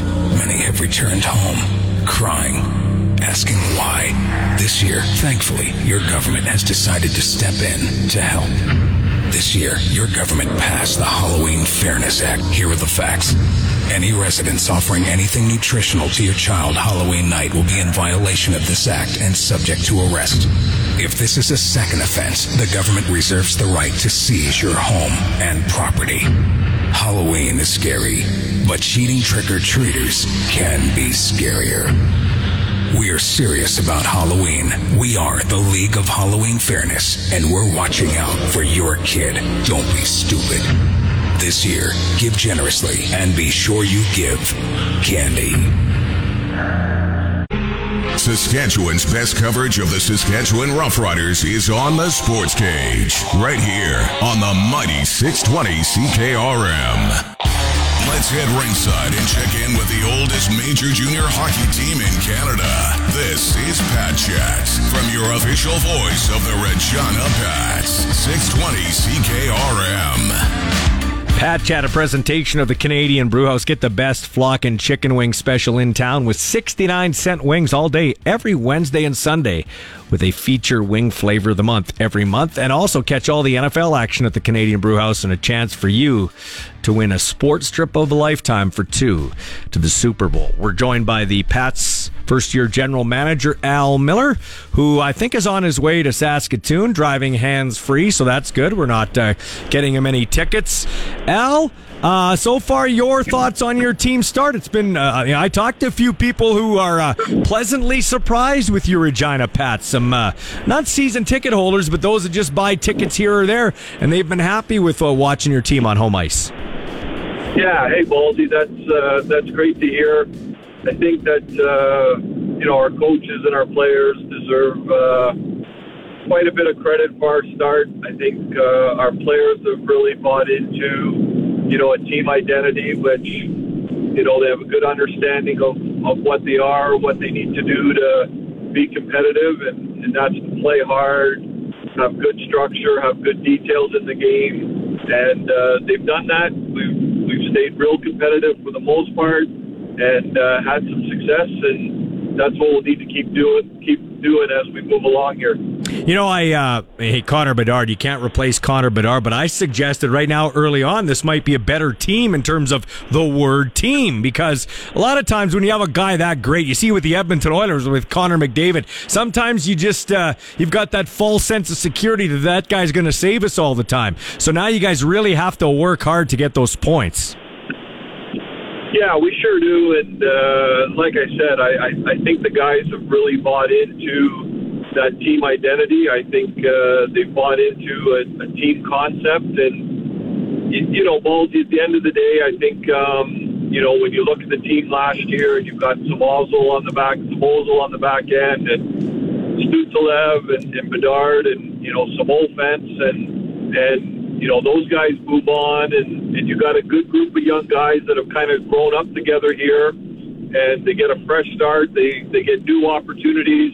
Uh, they get excited, and uh, they're they're a tight group. They they believe and care in each other. Um, they believe in the logo and and uh, being a pat. And um, you know, I can't uh, I can't say enough about the the group of young men that we have uh, playing for us right now. A couple more hockey related questions for you here, obviously. GM of the Pats, Al Millar, joining us here, Pat Chat for the Canadian Brewhouse. Um, so, Al, I had Bob Stauffer on, the great color commentator on the Oilers Radio Network. We were talking about some of the best goalies in the NHL. Uh, you know, Shesterkin, uh, you have Sorokin, uh, Sorokin, and you have uh, Vasilevskiy. I had Oettinger in there, uh, Hellebuyck, obviously. But three of the top five, I think you could say, are Russians. He said Russians generally, uh, you know, maybe we can learn from them. We overcoach our goalies here where they don't really get in their goalies' heads as much. Do you agree with that? Do we overcoach our goalies in Canada? Well, first of all, Baldy, I would say, do we really know what they do in Russia with their goalies? I'm not sure we do. um, what I can tell you is, is that um, you know when you look at, at over the years here, I think you can put Finland and Sweden into the same categories. Um, they've had a real focus on the development of goalies and their federations and hockey programs have, you know, like I said, had a lot of emphasis on um, goalie teaching, uh, goalie development, and, and have produced some, some real good goaltenders. Um, I'm not sure if, you know, exactly overdo it. I, I think, again, it's it's a cyclical thing. Um, you know, I think, you know, my role with Hockey Canada and the national junior team over the years, you know, you had sometimes where we had a bad game or people questioning our goaltenders. And then all of a sudden last year you have a Thomas Village pop as a goaltender and get drafted to the NHL and lead us to a gold medal. Um, so I think for the most part it's cyclical, but at the same time, you know, ballsy across the board. I think we complicate the game at times. I think we can do some over coaching and over development. I don't think young players need to play the game 12 months of the year. I don't think they need as much maybe you, you know uh, you talk about skill development and all those things. Sometimes it's all right to take a break from the game and play soccer or play baseball or play something else. It, doesn't have to be that complicated at times. Uh, Al Millar joining us here for a couple more seconds. Um, listen, the OHL has neck guards. The QMJHL has neck guards. The WHL doesn't. We saw what happened with Adam Johnson. They're looking into it in a police investigation now. To me, it didn't look like an accident. It looked like a karate kick. Uh, either way, it didn't end great as unfortunately Adam Johnson, the 29 year old, passes away. Where do you stand on neck guards? I think every hockey player at all levels should wear neck guards, including the NHL. Yeah, you know, ballsy, just a you know, just a terrible, terrible accident, and and obviously a terrible outcome for uh, for a young guy, 29 years old. Um, I think the whole hockey world is is really taken aback by this. Um, you know, as you mentioned, the video is disturbing, um, and you can't think but anything about you know his family and, and friends and all that. So you know, best wishes in, in, in that regard. Um, you know, I know with our national teams, we wore neck guards. Um, I know neck guards are front and center, ballsy far league right now in terms of the discussion about uh, wearing neck guards and making them mandatory. Um, you know, I think it's something that, uh, um, you know, will probably become a reality here. Um, I think across hockey, there's obviously a push right now um, you know, that British League's moving forward, neck guards. Uh, the Providence Bruins and the American Hockey League all wore neck guards the other night in a game on the weekend um, after the, the, the injury. Um, we probably are going to run into some some challenges with suppliers, um, but I believe in a timely fashion here, we, we want to get our players protected and uh, and get them in neck guards ballsy. Safe travels. Can't wait to have you on again. Good luck to the Pats this week. At home tomorrow to PA. Friday at home to Brandon. Saturday, I believe it's in Saskatoon. Hope you have a good and successful week, okay? Great. Thanks, Ballsy. Always appreciate it. Yeah, Talk ha- soon. yeah. Have safe travels. A great uh, general manager of the Regina Pats got his team off to a great start with his coaching staff too. Surprising great start. Al Millar of your Pats for the Canadian Brewhouse. When we come back on the other side, Glen Suitor joins us press coverage here on the Sports Cage on 620 CKRM. The Sports Cage is your locker room pass. We're talking Riders on Saskatchewan Sports Radio, 620 CKRM.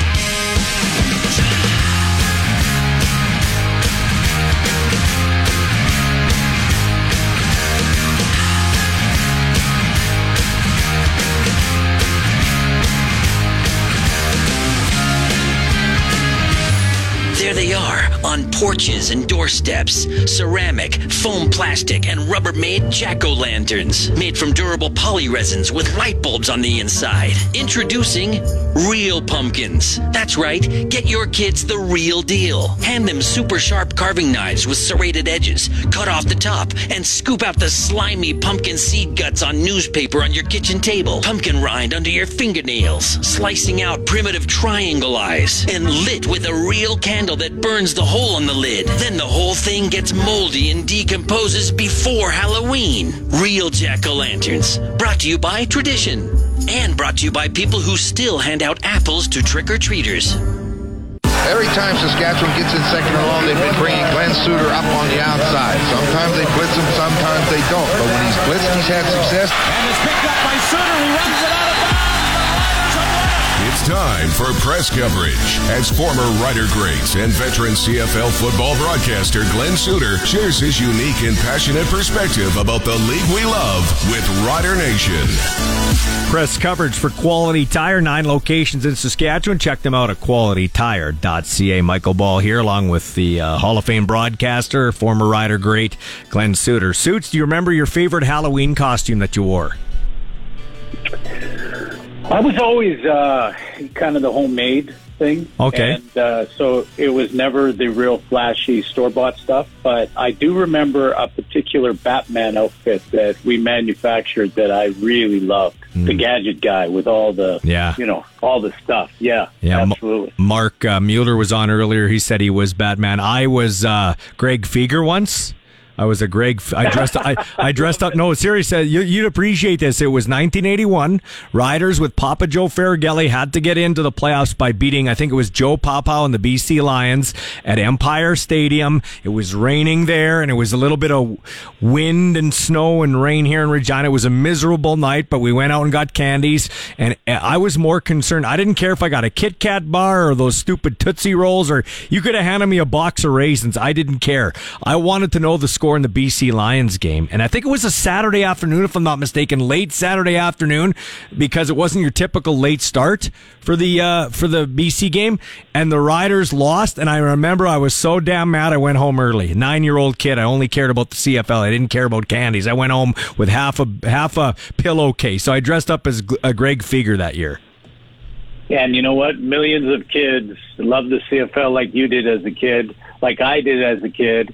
Um, you know, that same Joe Paopao that I went and saw when I was in high school became uh, a, so close of a friend because we were teammates early in our career. My rookie year, really, he was in Saskatchewan, and, and I was babysitting for him and his wife Dottie and their young kids, and we became lifelong friends to a point where he was in my wedding party and we played touch football on my wedding day in the morning. Um, but you know, there's millions. I saw the attendance figures out.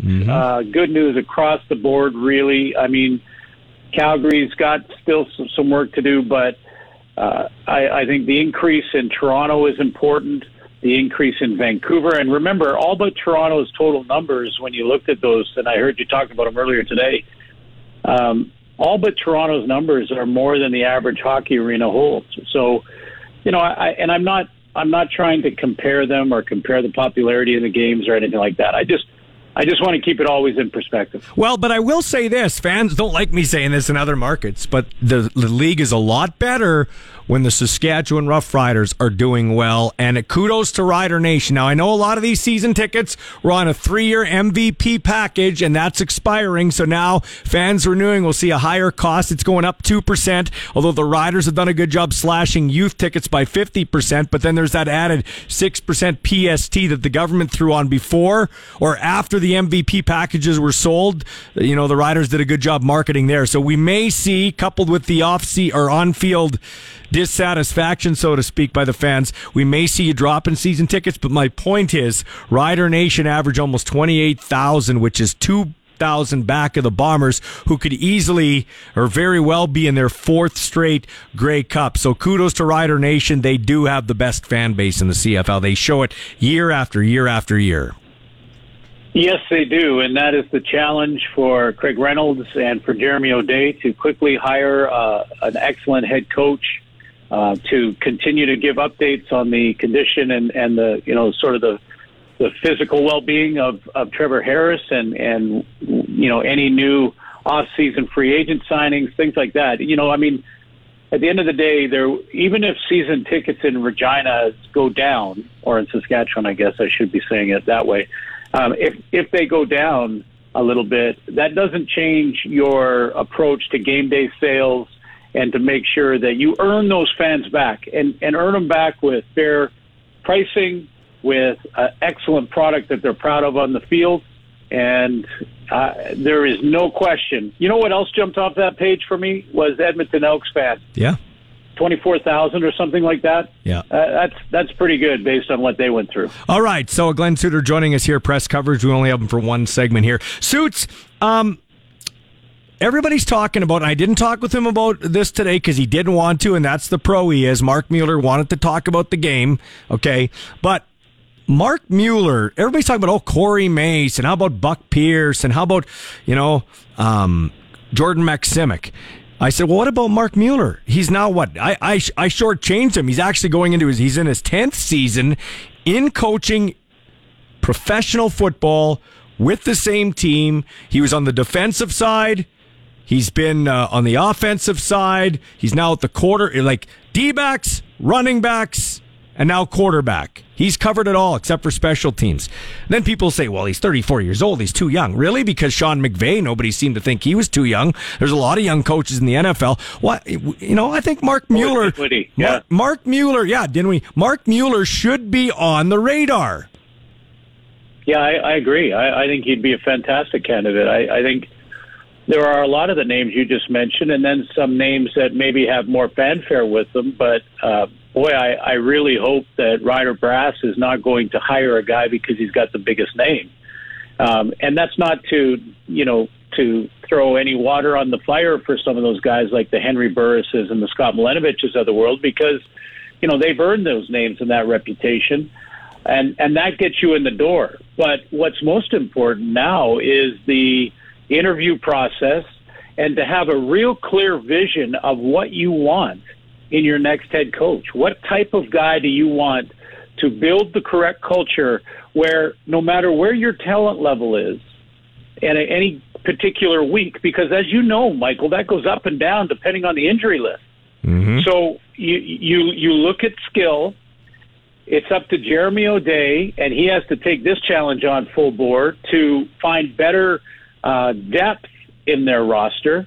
Not, you know, they have a lot of good starters on that team. I heard you guys talking about free agents. I haven't got my list yet, by the way, so don't get. Yeah. but, um, but, but you know, there are a lot of really good football players in the Riders. What's what I think was missing was the guy behind them. Who, you know, who was going to fill in if an injury, or if you have a guy that was playing below standards, and you need to make a change there who was coming in off your practice roster and was ready to play. That that's Jeremy O'Day's job, and you know bring those players in, have depth, um, and make sure that nobody can can glide for three or four games. So uh, I'm done after today, right through the Grey Cup. I got to burn off some holidays. This will be the last time you and I talk with regards to this on the air. Um, I don't like the narrative, and no disrespect to Clint Bubba O'Neill. He was on from the Tiger Cats audio network, but I haven't just heard it from him. I've heard it from other media types on Twitter, uh, mainly on social media, X, Twitter, X, whatever the hell you call it now. Um, the Calgary Stampeders and the Saskatchewan Roughriders don't deserve to be in the playoffs. I call BS on that. Listen, if you put your body on the line and you're coming to the park every day and working hard, you deserve, damn rights, whether you've won six or 10 games, you deserve to be in the playoffs. And one game. That's the beauty of football. All it takes is one game and you never know what can happen. I, I fully expect BC to win. But Calgary's coming in there. They got a chip on their shoulder. Nobody, they're playing with house money. They had their season end there last year at the hands of the Lions. And they can draw on the fact, even if BC was playing half heartedly in that game against Calgary, they went in there and they smacked the Lions around a couple of weeks ago. Yeah, you you can win on any given day, and I. I would I would suggest that all those people that are creating that narrative make sure you pay attention for when in the NFL a team has an inferior record and makes the playoffs because of their system.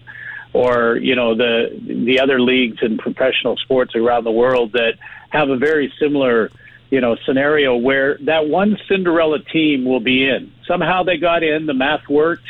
You know that was it was really weird the way it happened for Saskatchewan this year how they kind of let it slip through their fingers through maybe four or five weeks almost where they could have really nailed it down and, and just couldn't get it done. So, you know, this is the opportunity for the Cinderella team in Calgary to come in and, and surprise the Lions. Now, you know, I, I can make an argument for areas of the game that Calgary's better. They're better running the ball on offense. Calgary's better there. They're better at stopping the run on defense than the BC Lions have been in the back half of the season. The Lions have a much more dynamic and big play receiving corps. So they win there. You know, and they have the best defensive player in Mathieu Betts this year in their lineup. But the best run stopping defense is probably Calgary Well, with Cameron Judge and Micah Awe. And Calgary might have the best tandem at corner in Tre Roberson and and uh, Moxie. Yeah, I mean, you know, Garry Peters has had a good year. Yeah, yes. Uh, cancel one of those guys, but but I'm I'm with you. And you know, I, I, I think the, you know, when you break down the game and you're talking about pro athletes, it's kind of, it's kind of like this, Michael, and I've used this analogy, so I apologize to the listeners if they've heard me say this before, but, you know, in your beer league hockey team, how many times have you come out of the locker room with your full roster and looked across at the other bench and thought, oh, they only have three spares. We are going to kick their butt they only have three guys. They're they're going to be so drained that we were gonna we are gonna. But it was it was the right three spares and the right guys that made it, and you get waxed because you think Yeah. you're just going to show up and win. When you look at the other team and say, "Oh, they're not good enough," that's that is a trap that'll catch you every time. Glen, I'm done, but you'll be on next with Blaine and Sean later in the week. Uh, enjoy the uh, playoffs this weekend, okay? Well, have a great, well-deserved holiday, and uh, you know, enjoy. I think we're going to have a great playoff run, Michael. I'll be enjoying it for sure. Thanks for your time, Glen Suitor. That is Glen Suitor on the Western Pizza Hotline for Quality Tire. We'll be back to wrap up with a young up and coming football player. His brother's actually on the BC Lions on the practice roster. This will be Riece Kack to wrap up the show from the Saskatoon Hilltops on the Sportscage on 620 CKRM.